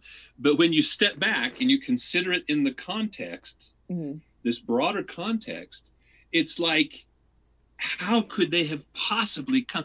Come up with this in 1967. I mean, not only the the the, the costume aspects, mm-hmm. uh, you know, we we could talk about that, but I think we want to go, get on to something else here. But but yeah. the but the anatomical traits, it, it just I mean, you know, I'm I'm as convinced as I can be, short of having stood there on the sandbar at the time this occurred, that this is the real deal. If all I had were the footprints that they cast and photograph mm-hmm. from the site, I would be convinced. But to have both of them in tandem mm-hmm. and all these other characteristics, it's just it, it it blows my mind. I mean, anyone who says, "Oh, that's just a man in a fursuit," is simply wearing their ignorance on their shirt sleeve. That's all I can. I can't put it any more bluntly, because it is not just a man in a fursuit. It's anything mm-hmm. but, you know. And attempts have been made to try to replicate it, and they're they're they're laughable. I mean, they're with today's materials. They mm-hmm. didn't have four-way stretch fur. They didn't have foam rubber. They didn't have the spandex, you know, that used in undergarments to make these armatures of musculature and so forth. They just didn't have those things back then. So when you see a costume in a tent with just regular fur cloth, it looks like hairy pajamas and it hangs like hairy pajamas with with you know like my shirt with with pleats and folds and straight lines instead of contours because they didn't have form fitting you know materials back then anyway sorry you get me going on that one we'll uh um, I, yeah, where do you want to take clarify, it James? I just wanted to clarify that point, and I'm I'm good to move into questions if that's where we're at. You got it. Uh, did you say like past tense or future tense? Did you say you want to clarify a point, or No, no, no. No, she didn't. He clar- he clarified. Gotcha. Okay, thanks very much. And we'll jump right into it with Loris K. Psalms 25 says, Dr. Meldrum, I saw a show with a forensic hominid. Oh, and by the way, uh, Erica, in case you didn't see, I sent you the mm, the question list in Twitter. So they said, Dr. Meldrum, I saw a show with a forensic hominid ridge print specialist who evaluated all of the ridge print evidence for Bigfoot and determined it was a living species. Is that evidence documented? Uh, yes. Well, yes. Uh, it, just not fully published. There's some examples that are provided in my book. This was uh, not doctor, officer Jimmy Chilcutt, who was a latent fingerprint examiner, who also, to his credit, was very interested in the um, the uh, implications of variation in primitive ridge detail in non-human primates for his interpretation of human. So he he on his own time would go and literally uh, fingerprint um, great apes, chimps, gorillas, and orangs while they were anesthetized for their annual uh, physical exams. He, he said one time a guy came in and says, "What? You're fingerprinting the apes?" He says, "Yeah, I'm trying to solve the banana heist." but anyway, he did. He he was quite impressed with what he saw. I mean, he he uh, when I turned him loose in my lab, he quickly identified those which had some some uh, trace expression of, of dermatoglyphics. They're rare because you have to have a substrate that's fine enough to pick up that fine detail in the print. It has to survive long enough for that print to be discovered, and it has to be cast by someone that is skilled enough to, to carefully make that cast so that it transfers to the cast and is preserved and isn't over and vigorous with brushing or cleaning, washing, and destroy that fine detail. Anyway, but um, but but he uh, we haven't written up um, the the results for a you know a, a formal publication, but it has been mentioned, like I said, in my book and elsewhere but he did. I mean, we, after we were his his first day in my lab, we went to lunch. We were sitting there, and, and he got very uh, reflective, and he's looking off in the distance. And he turns to me, and says, "Jeff, these things really do exist. What are you going to do about it?"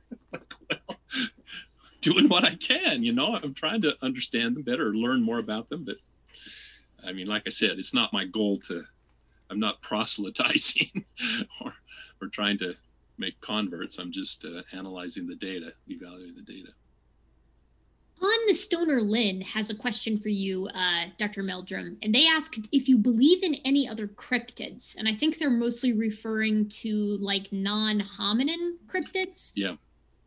Well, they, they must have missed my little sermonette about belief because I wouldn't uh, admit it uh, in those in those terms. I mean, I'm I'm curious about uh, other cryptozoological entities or cryptids. And uh, but certainly i didn't enter into this investigation as a cryptozoologist.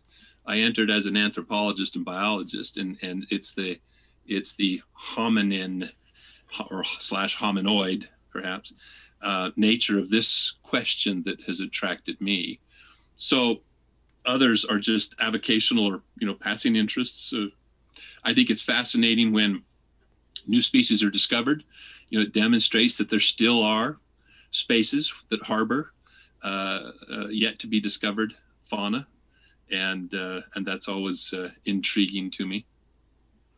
Gotcha. And I have a question. Thanks for that answer, and thanks for that question. New one from Fact Based Living just came in, so I'm going to quick kind of interweave this in our question list, Erica, and feel free to read the next one on the list right after this. This was, you asked, we have done hundreds of mosquito surveys. None have turned up unknown primate DNA, yet we have found many other new species this way. Does Sasquatch have, let's see, I think they're asking like why would this be, and maybe you feel maybe you think that uh, this might be answered by what you earlier mentioned, but I'll give you a chance to respond to yeah. it. Well, no, I that, that's fascinating, I'm, and I'm intrigued to hear that and where where they're conducting their research and and um, how extensive it is because part of this project that we're that I'm hoping to get off the ground once we get past COVID and we can get out in the field more consistently. Um, it also included, in addition to sampling um, water and soil, we were also going to do uh, surveys, collection, mass collections of mosquitoes with that very thought in mind. So please ask them to uh, reach out and email me, get in touch with me directly. I'd love to talk more about uh, that their project with them. Um, so so that, that that raised a couple of the points. Where are they doing it, and how extensively are they doing it? Um, because if, if you're you know in the wrong place, you're not going to uh, be sampling mosquitoes that might have bumped into a Sasquatch. The other thing is is the rarity factor. I mean, the, the if if we hold the non-existence at bay for just a moment, if they exist, and we're we're wondering why sample hasn't been found, um, uh, a common denominator to a lot of those questions about you know where's the conclusive physical evidence, where's the remains, where are the bones and body. Uh, I think that common denominator is their rarity. We're talking about a large-bodied primate with um, a natural history that we I think we can safely infer for the sake of discussion or consideration uh, from that, those variables bracketed by um, characteristics of living great apes and humans. And so they're probably rather long lived, reproducing frequently and develop slowly. And so they're sustained with uh, a, a, lower number um, than other animals like that are lower in the food chain, for example, like ungulates or rodents or so forth. Um, I mean, for example, without going into the details for the sake of time, but but uh, taking clues from their possible behavior, solitary behavior, you know, based on the appearance of footprints of single individuals and eyewitness sightings and so forth, um, and and the amount of calories an animal that size would need, a home range that would be suitable. Um, without again, it's hard to say without going in and not going into it. But say taking my home state of Idaho, I would come up with an estimated Sasquatch population for the sake of conversation, a straw man, if you will, of about 150 to 300. But there's 35,000 black bear estimated in the state of Idaho. So, you know, I'd be really interested to see if, if they're in similar habitat, then how many, what's, what's the, how many samples of black bear DNA did they get from their mosquito sampling? And if there's, you know, a magnitude of order less of Sasquatch out there, then what are the odds that the Sasquatch is going to turn up in such a survey? That's an apologist's explanation, but I, I think it, it's a reasonable one to at least uh, entertain. Um, well, and that's, I would certainly grant.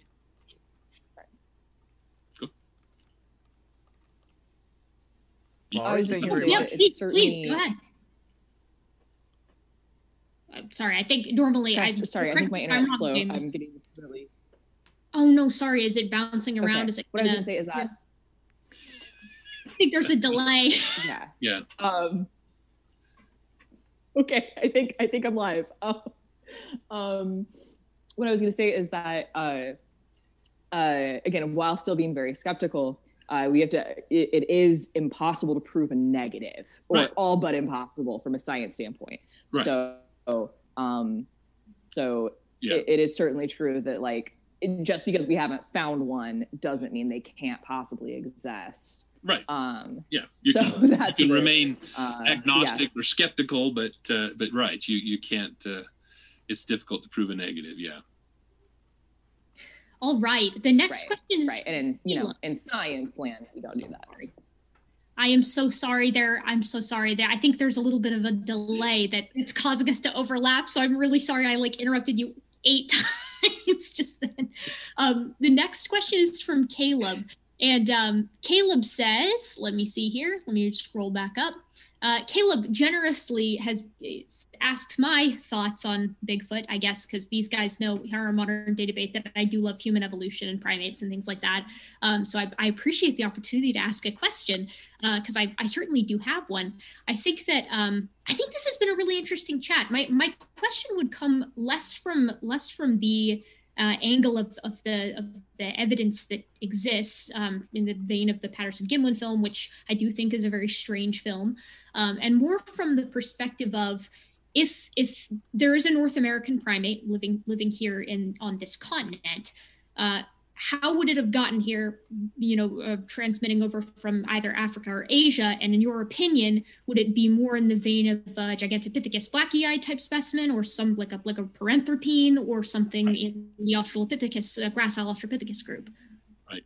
Well i i think there are two uh, reasonable null hypotheses to entertain and and you touched on both of them uh, one being uh, as was suggested very early on by by some investigators. I think John Green was the first to propose it. Gigantopithecus. We know there was an ape that's the right size in the right place at the right time to be a reasonable ancestor. The problem is we have a very meager fossil record, jaws and teeth, um, and uh, but uh, it, it, exhibits uh, adaptations in those jaws and teeth that are also suggestive of some of the anatomy that we see in the Patterson Gimlin film but we don't have a femur. I mean, if someone would walk out of one of those Vietnamese caves or Chinese caves with a gigantic femur that was obviously from a biped, I mean, wouldn't that be nice? That, that, would be amazing, wouldn't it?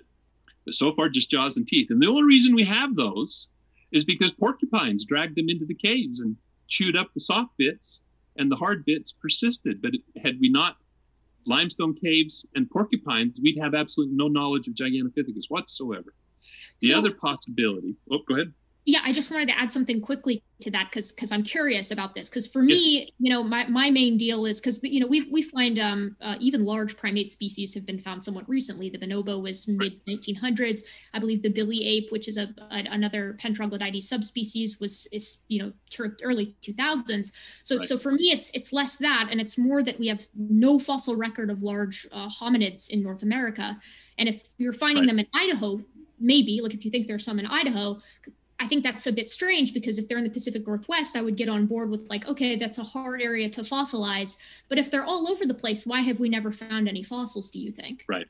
Well, they're they're not. First, they're not all over the place. There is a good uh, ecological uh, basis with for the, um, and I won't say credible. I'll say substantiated reports of encounters or evidence for Sasquatch in North America and it bears a remarkable resemblance to the distribution of, of black bear across North America. And that was brought up in a published paper, an editorial in a, uh, the Journal of Biogeography, that where they were actually testing um, software packages for um, for ecological modeling, and uh, to demonstrate the a cautionary note about not treating these packages as black boxes, where you don't know what it's doing to your data they tested some ostensibly bogus data, namely Bigfoot data garnered from databases online.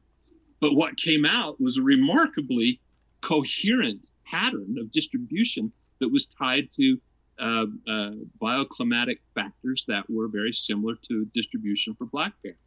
And, and to get the editorial published, they because one of the authors was a very uh, was uh, an enthusiast, a, a very very uh, proponent of, of the existence of Bigfoot, actually, a GIS specialist um, who grew up in Colorado.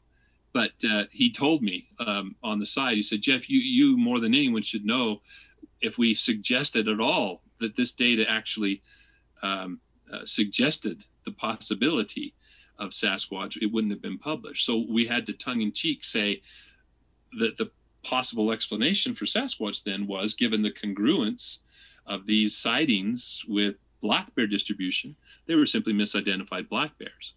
Anyway, so a rule of thumb I, I propose to people is you can you can uh, uh, just simply ask does the habitat does the region you're in or you're interested in does it harbor black bear has, or has the has it ever historically or present or has the habitat been encroached upon and degraded and population sprawl and so forth enough that it's extirpated the black bear so they're not everywhere, first of all. Um, but uh, and, and the conditions for fossilization in Idaho, at least northern Idaho, or in those areas where there's dense coniferous forest, historically, those are typically in very uh, create very acidic conditions, acidic soils. And unless you have a circumstance like in China where the porcupines are dragging the remains, or some concentrators dragging the remains into a more conducive environment, namely a limestone cave, or where there are river sediments or you know with enough alkaline uh, environment it's going to preserve bone, those they're going to vanish. They're going to be gone. They're going to be chewed up, and what isn't chewed up is exposed to the environment and quickly um, is obliterated. The other point is that that they probably have only been in North America for uh, geologically a fairly recent um, period of time. Um, they must have, in either case, whether they were Gigantopithecus or whether they were uh, a paranthropine of some sort, they had to have come from the old world, from from uh, Africa, perhaps, Asia, uh, perhaps, or, or most certainly through Asia, and as was the case with 75% of the mammal species that now inhabit North America, they came from Asia. And they got here from the Bering, across the Bering Land Bridge, which, contrary to popular conception, was not always an Arctic tundra. Uh, it there were periods of time, as demonstrated by um, pollen core samples from the continental shelf, that was a corridor of uh, coniferous forest, even mixed deciduous and coniferous forests that extended from southern China all the way th- uh, into the southeastern United States, and at times, and so you know, um, you know what a little red panda is, red panda, the little raccoon panda. Well, they're part of that um, um, community, that faunal community that of which Gigantopithecus was a member. Just as an example, well, we have fossils of the little red panda in Washington state and in Alabama. So if a little panda could make its way across the Bering Land Bridge, I'm certain that a giant um, bipedal ape could as well. So hmm. that's where they probably came from. That's now the Paranthropus. Oh, go ahead. Sorry, I didn't mean to I'll, I'll cut, no, I'll cut it there. I'll cut it there so we can that's, make a different. Thank you question. for the answer super yeah. interesting. I, I just I, while you were speaking, I, I pulled a picture of a red panda up, and I'm like, that's also They're not so only cute.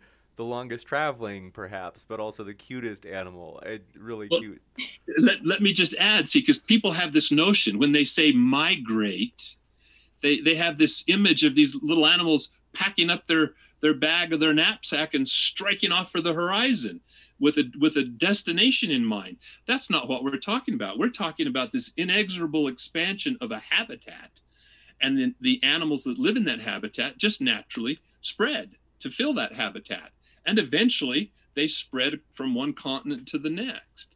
So it's it's not a I always hate to use the word migration. This is even a, a problem with hominin evolution. Um, Homo erectus, in some books is labeled, you know, the migrating um, hominin, as if suddenly now their their longer limbs and more human-like body proportions equip them for that perilous march across, you know, across Asia. Well, if you look at the first appearance of Homo erectus in Southeast Asia and its earliest appearance in Africa, they only had to move about two miles every generation, not every year, every generation, for them to eventually get into Southeast Asia.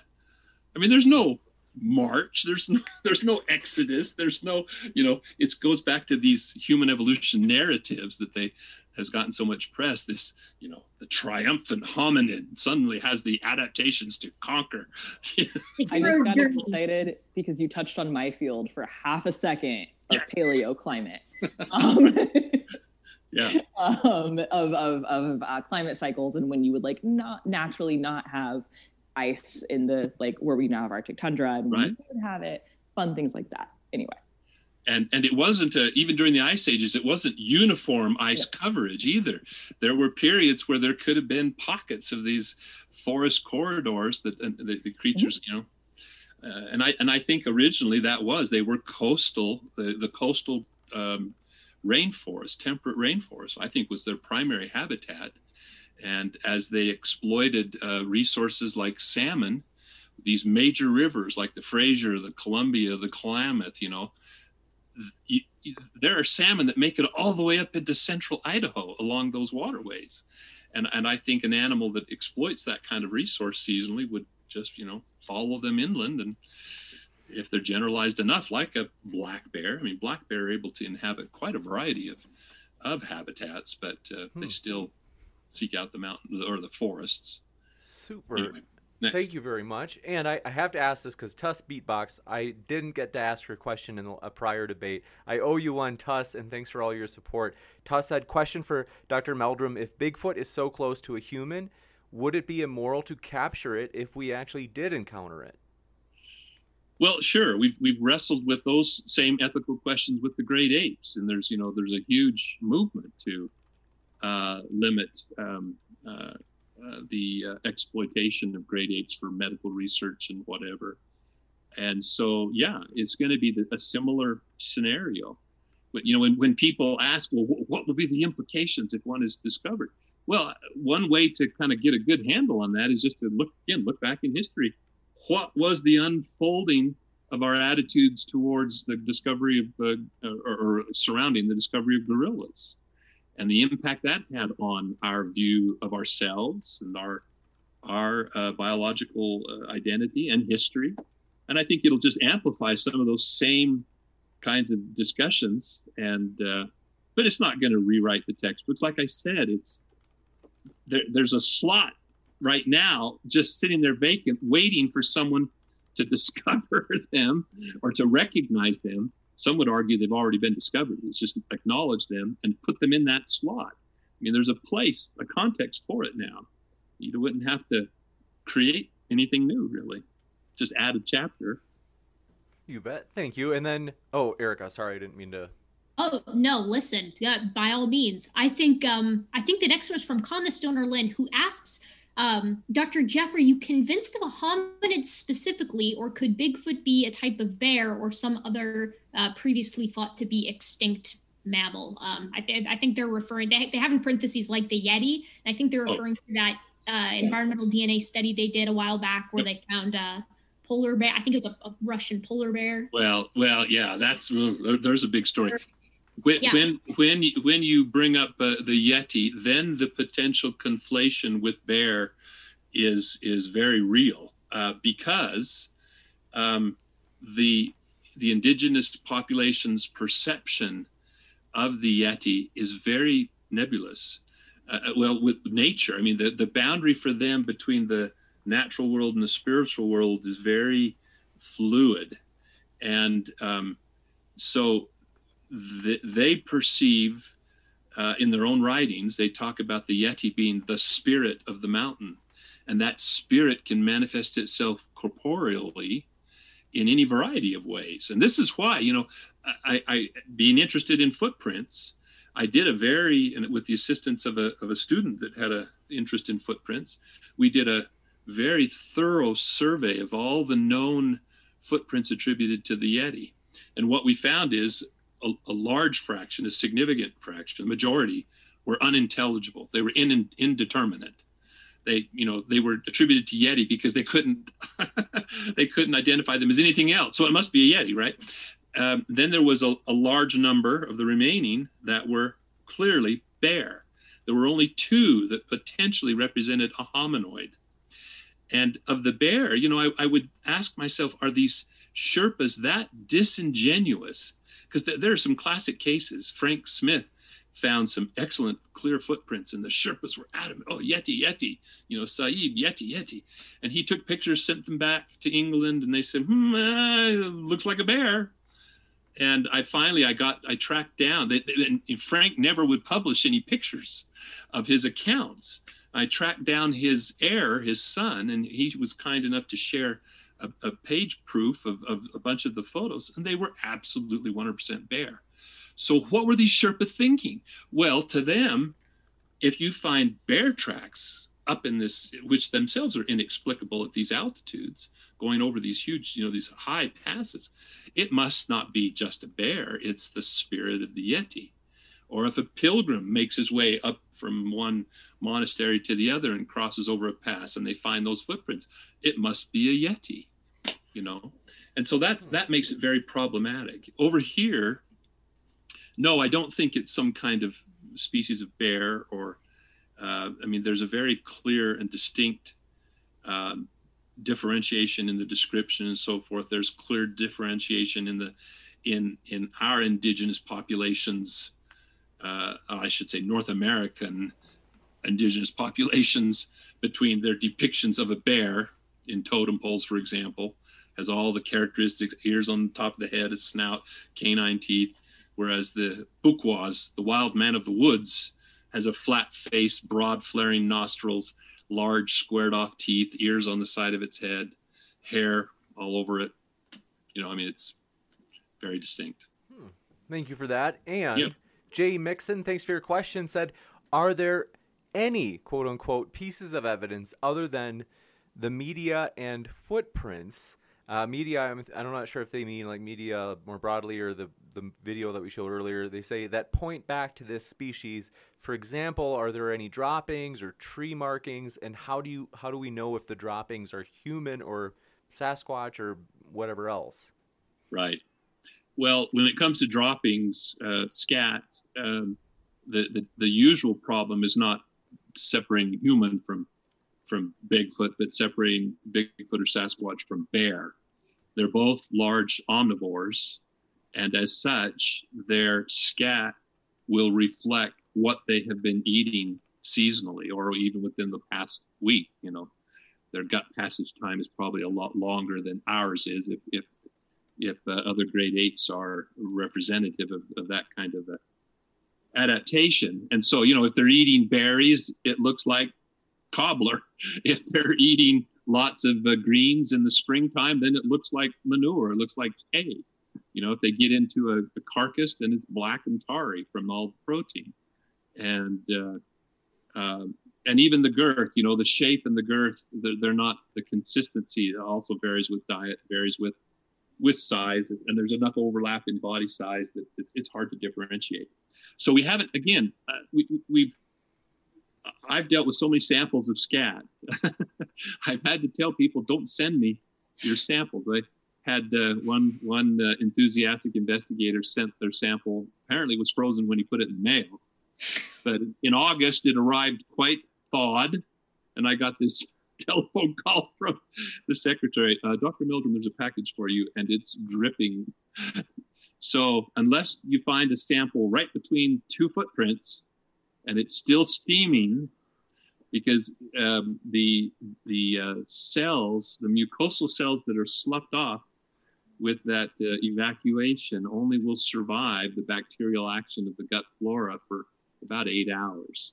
And so, unless you, it's very fresh, it's still steaming, and you can get it and stabilize it in some uh, 95% ethanol, please don't don't bother sending it to me. I'm, you know, take a nice picture, and if you want to air dry a sample.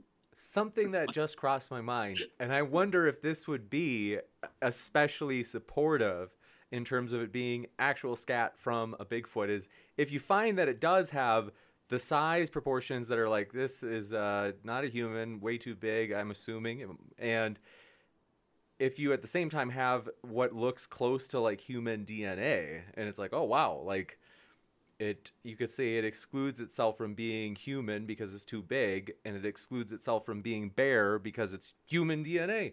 That's right. a interesting. He was in the dis. You're in the discourse now. Now you're you're, in, you're in too deep.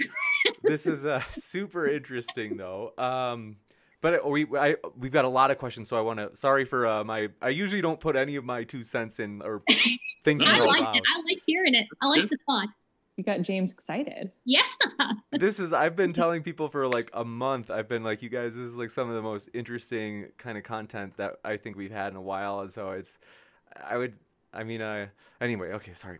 So next question. This one comes in from oh, fair or was it a. Uh, Jay Mixon, thanks for your question. No, we got that one. Okay, Erica, so sorry. Go ahead.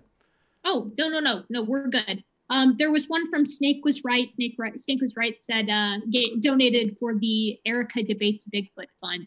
Bigfoot would kick my butt in a debate, one hundred percent. Um, I've I've heard that the Bigfoot. She's quite the debate bro. Um, from Benthoven, no relation for both of you. Um, they Benthoven asks, let's say you found a skeleton. How would you personally tell that it's Bigfoot? How like what would your criteria be? Well, if it's a skull like that one over your shoulder there, there there's a myriad of, of characteristics that would uh, clearly um, distinguish it. Um, we would expect that you know there, there's an interesting um, graphic that I created where I took a blow up of that uh, Patterson Gimlin film. So had just a, the bust here and um, uh, blew up to scale um, a uh, robust Australopithecine, a composite uh, Zinjanthropus or, or uh, Paranthropus boisei. And, and what's fascinating is that point for point, every landmark from the top of the head to the receding chin lines up. And so um, we actually were going to do a project. I discussed the possibility of doing a project with Bill Munns, who's done a lot of analysis with the film and is a, is great at um, at anthropological reconstructions from fleshing out the the, the skulls of, of um, primates, you know, much as a forensic um, analyst would do. And I said, let's do the reverse. Let's take let's take what we see on Patty and peel away the anatomy and what's the underlying skull. Well, it doesn't. If you're an anatomist, it doesn't take much to to uh, visualize, and it would end up looking remarkably like um, the skull that we have in Paranthropus. So it would be it would be quite recognizable. It would be different than any other animal out there. One time I got a phone call, and there was a gentleman who was working on putting a power line through the Rogue River country of southern Oregon, really remote, wild country. And uh, he said, "I've got it." He said, I've got the definitive evidence." He said, "I ha- even had a human osteology course when I was in college, and um, and he said, so I, I know what I'm talking about." And so I thought, "Oh, you know, this is it. This is really going to be it." And I said, well, send me a photo of it as soon as you can. So he did. When he got the photo, it was a moose skull with the snout just snapped off. So it made it look flat. But I mean, the teeth, the teeth, you know, if, if, if all I had was the jaw or even just an isolated molar, I could tell if it was Sasquatch or not. The Y pattern, right? Yeah, exactly. I mean, it would be different than any other mammal that's out there. And uh, but in this case, it had the selenodont, the big rasp-like teeth of a of an herbivore, and uh, uh, he was a little embarrassed to have that. but no, we'd be able to tell. But even if it was a limb bone, we'd be able to differentiate it. Uh, a limb bone or a finger bone or a toe bone or something would be enough.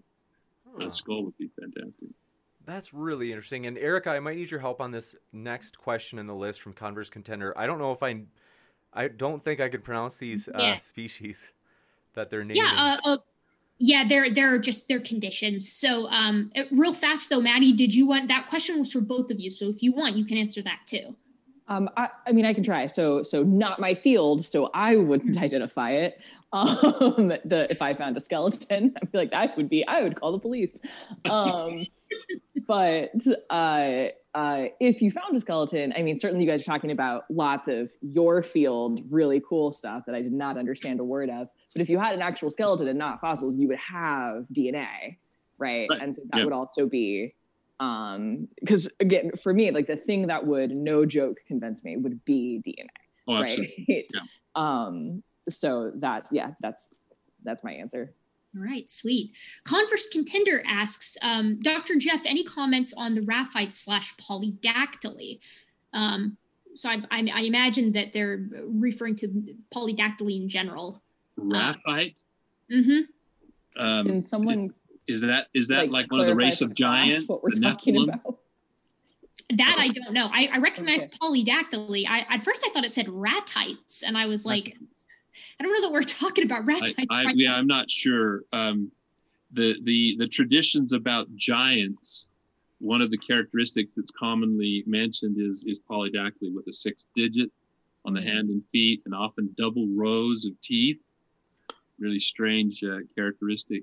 Again, uh, there's a there's a lot of enthusiasm for giants. I mean, there was a whole uh, TV documentary series in Search of Giants, and they, I mean, it was it was worse than uh, uh, finding Bigfoot or not finding Bigfoot um, because they never came up with any evidence. There's all these newspaper accounts, there's all these urban legends about uh, uh, museum vaults harboring the, the lost race of giants, the great the mounds and so forth, and not one piece of evidence. The Lovelock Cave with its giant skull.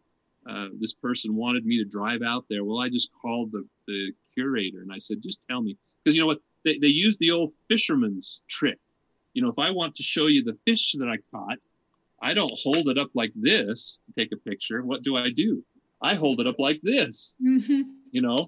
And so they had taken the picture of the skull with the scale way down on the ground and got up close. So the skull looked about 30% bigger than it actually was. It was an absolutely typical modern human skull, no Hmm. characteristics. So I kind of pressed her on it. And she finally admitted, well, you know, yeah, it's only this long. She said, but you got to realize, you know, we're this little museum. We're on a, you know, the, the highway, the freeway took all the traffic away from the highway. And I said, okay, that's fine. Just be straight with me. There's no bones. There's no, there's, Huh. Gotta We- respect to the be- Yeah, I respect. Yeah, I respect Yeah. that. but like I said, those of us in glass houses, you know, I don't throw stones. I'd love, I mean, to find a giant skull, uh, whether it was a Bigfoot or whether it was a, a lost race of giants. but uh, um, I'm not holding my breath on that one. Super interesting. It'd be interesting. sweet though. I um the uh I'm gonna jump in with the next one, Dave, and be especially to put Erica on the spot. Da- Dave Dahlia for thanks for your support. Says we love Erica. Thanks so much for that kind uh, super Thank chat. Thank you, Dave. Very kind. Okay, from Decepticons Forever.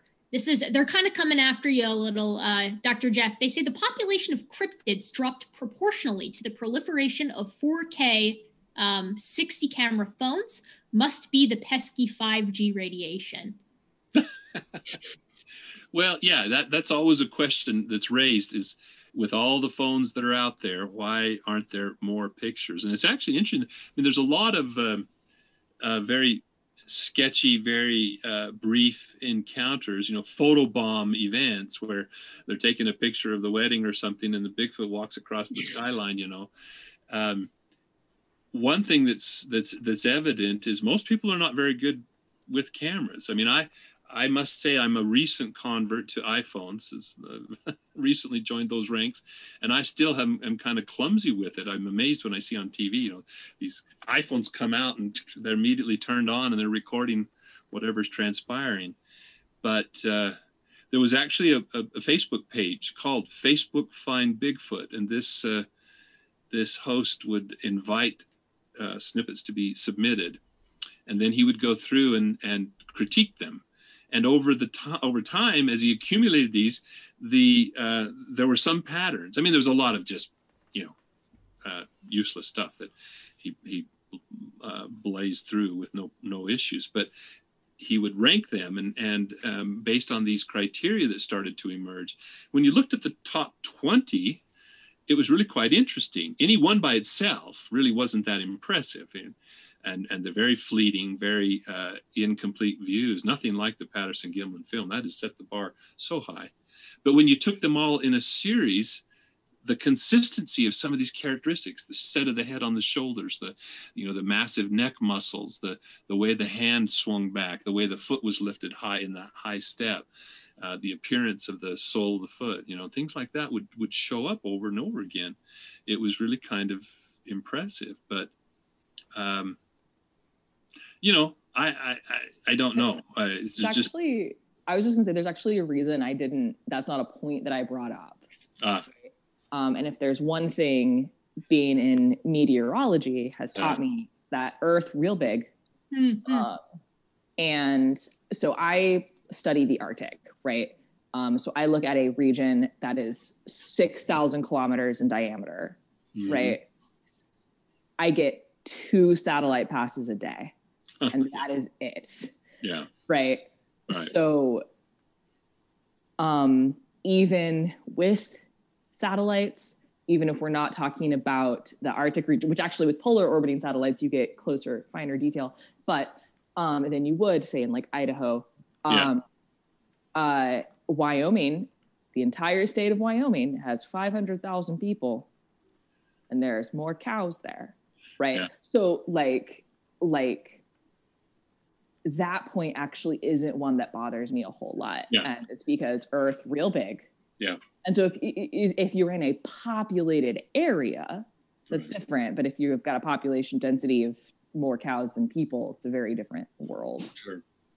Right, and and the areas that seem to be Sorry, the I'm supposed to preferred, be preferred habitats. points. No, no, Well, I- no, no. yeah. Well, it should be convergence. You know, the truth Yeah. is the truth, so Yeah. they will converge.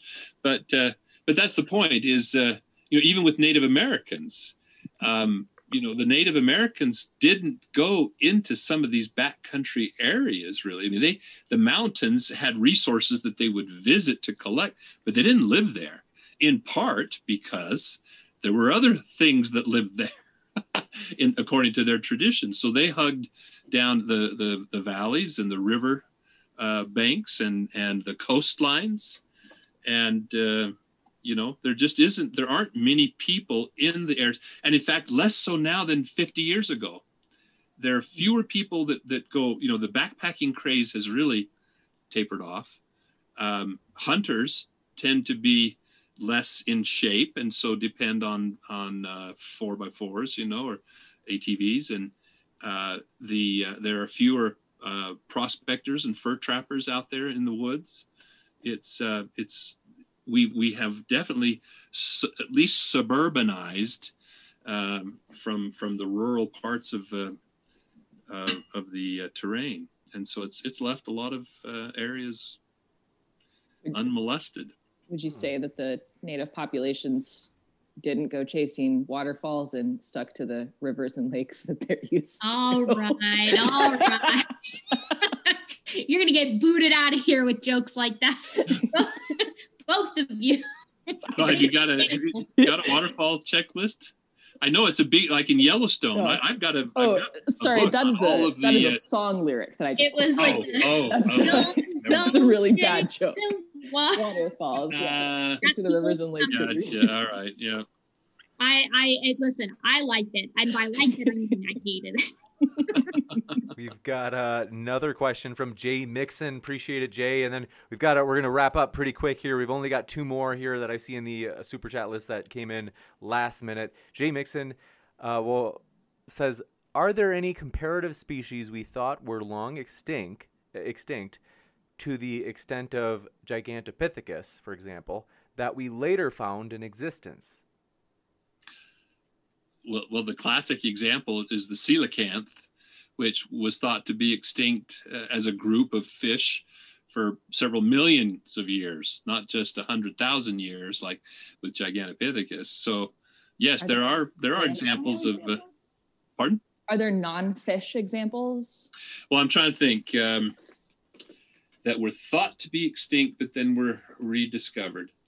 Or maybe Um, There have been some discoveries of things. Like I know the okapi was one that was like mythical, and then they Right. they were like, oh, okay, the okapi is like a real thing that that is here and thriving, right? Right. Um, I don't know. I, I feel like by the time we were like, oh, this is what paleontology is, and here are things that have gone extinct, we Right. were mostly everywhere by that point as a species. So I don't know. I don't know of an example myself. Yeah, I can't think of one right off that uh, where a terrestrial species was thought to be extinct and then and then showed up. But is there an example where like maybe that species is extinct now, but like you thought it went extinct a million years ago, but really it only went extinct a hundred thousand years ago? oh, Right, well, because those that's kind of a, a similar story. tho- that we just weren't things, alive to see it. yeah, things like that Lots of keep hominins. happening. I mean, Okay. we we know that uh, from from experience that what are thought to be first uh, appearances in the fossil record and last Mhm. occurrences in the fossil record are probably not absolute brackets that Right. you know you're sampling and and the chances of catching that very last event or very first event is is minuscule so yeah i mean the first appearance of homo sapiens just got pushed back to 300,000 years you know almost 100,000 years older than it was thought previously so long time. yeah yeah I mean, Sorry, a 'cause I feel third like if it's a yeah, because if it's if it's a margin of error of like a like ten thousand years, if you're talking geologic timescales, that's nothing. Mhm. But like I don't know, but a hundred thousand years, I'm impressed by. yeah I Um, think something similar recently happened with Homo erectus too. Uh, I think it was a oh I can't remember. It's a it was at a South African cave site. Starts with a D. The cave site does. I can't remember it for the life of me. But they recently found a skull cap down there that that is very Homo erectus in nature. Yeah. And they were like, okay, if this is the case, we're, we're pushing back the, the emergence of the first you know organized and your species are arbitrary so right so it's like uh, the first things that look kind of homo erectus-ish Right. um, it's a lot earlier than we thought which is cool Yeah. Yeah. Oh yeah, we're just you know there uh, there was one uh, Bob Martin is a primatologist uh, now semi-retired I think, but but he wrote an excellent book and made a comment in there where he to try to convey a sense of how limited our, our understanding of the diversity actually is of primates. He made a comparative study of paleo communities, their diversity versus um, extant diversity of similar communities of, of groups of, of taxonomically related species and so forth. And based on that, he estimated for the lower, uh, you know, primate monkeys and, and prosimians that we probably only have an 8% sample of the diversity that actually existed in the past Yeah. by, based on the diversity that's observable today. I know and the so- miocene apes are even worse for that because their conditions for fossilization in like europe were just horrible so it's like we got this handful of miocene apes and we're like look at all these miocene apes and then Right. someone's like that's not even a fraction of them Right, exactly.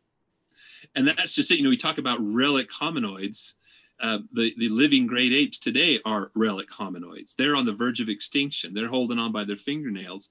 Uh, and and uh, you know, during the Miocene, there were hundreds of species of great ape across Eurasia and Africa. And uh, so, yeah, it's um, that makes me so depressed that's Well, so depressing Oh, I know. Oh, I know. So To, to see that we're on the tail end of that, and if that uh, you know goes uh, extinguishes that flame, that uh, gene line. Mm, super interesting. And Otangelo, thank you for your uh, kind super chat. Uh, they, they said thank you for the guests. And we are want to let you know, folks, we the only reason I was giggling at that is because we also had we've had some what are either imposters or bots in the chat tonight. And I have to be honest, if they're bots, I'm impressed at how sophisticated they are. I was giggling just because I was like, I didn't know people could put a. Did you guys know that people put bots of like fake accounts in the live chat and they're like talking? I didn't. know. So anyway, No. want to say we are we are thrilled about this debate folks we really appreciate you hanging out with us sorry that we, we there are some questions left that we didn't get to we do want to respect the time of our guests we really do appreciate them and we've gone over time we want to do recommend though you can find their links in the description i have put those links there you guys and so highly encourage you to check out those links and want to say a huge thank you to dr jeff as well as maddie and erica thanks so much for being here today with us at modern day debate with that, we will kick it over to a post credit scene in just a few moments. So I will be back, folks, just with some updates on upcoming debates. And with that, thanks for being with us and keep sifting out the reasonable from the unreasonable, everybody. You know how to book flights and hotels. All you're missing is a tool to plan the travel experiences you'll have once you arrive. That's why you need Viator. Book guided tours, activities, excursions, and more in one place to make your trip truly unforgettable. Viator has over 300,000 travel experiences to choose from. Everything from simple tours to extreme adventures and all the niche, interesting stuff in between. So you can plan something that everyone you're traveling with will enjoy. Real traveler reviews give the inside scoop from people who've already been on the experiences you're considering. So you can plan with confidence. Free cancellation helps you plan for the unexpected. And 24 7 customer support means you can travel worry free. Download the Viator app now and use code Viator10 for 10% off your first booking in the app. Find travel experiences for you. Do more with Viator. Save big on brunch for mom, all in the Kroger app. Get 16 ounce packs of flavorful Angus 90% lean ground sirloin for $4.99 each with a digital coupon. Then buy two get two free on 12 packs of delicious Coca Cola, Pepsi, or 7UP, all with your card. Shop these deals at your local Kroger today or tap the screen now to download the Kroger app to save big today. Kroger, fresh for everyone. Prices and product availability subject to change. Restrictions apply. See site for details.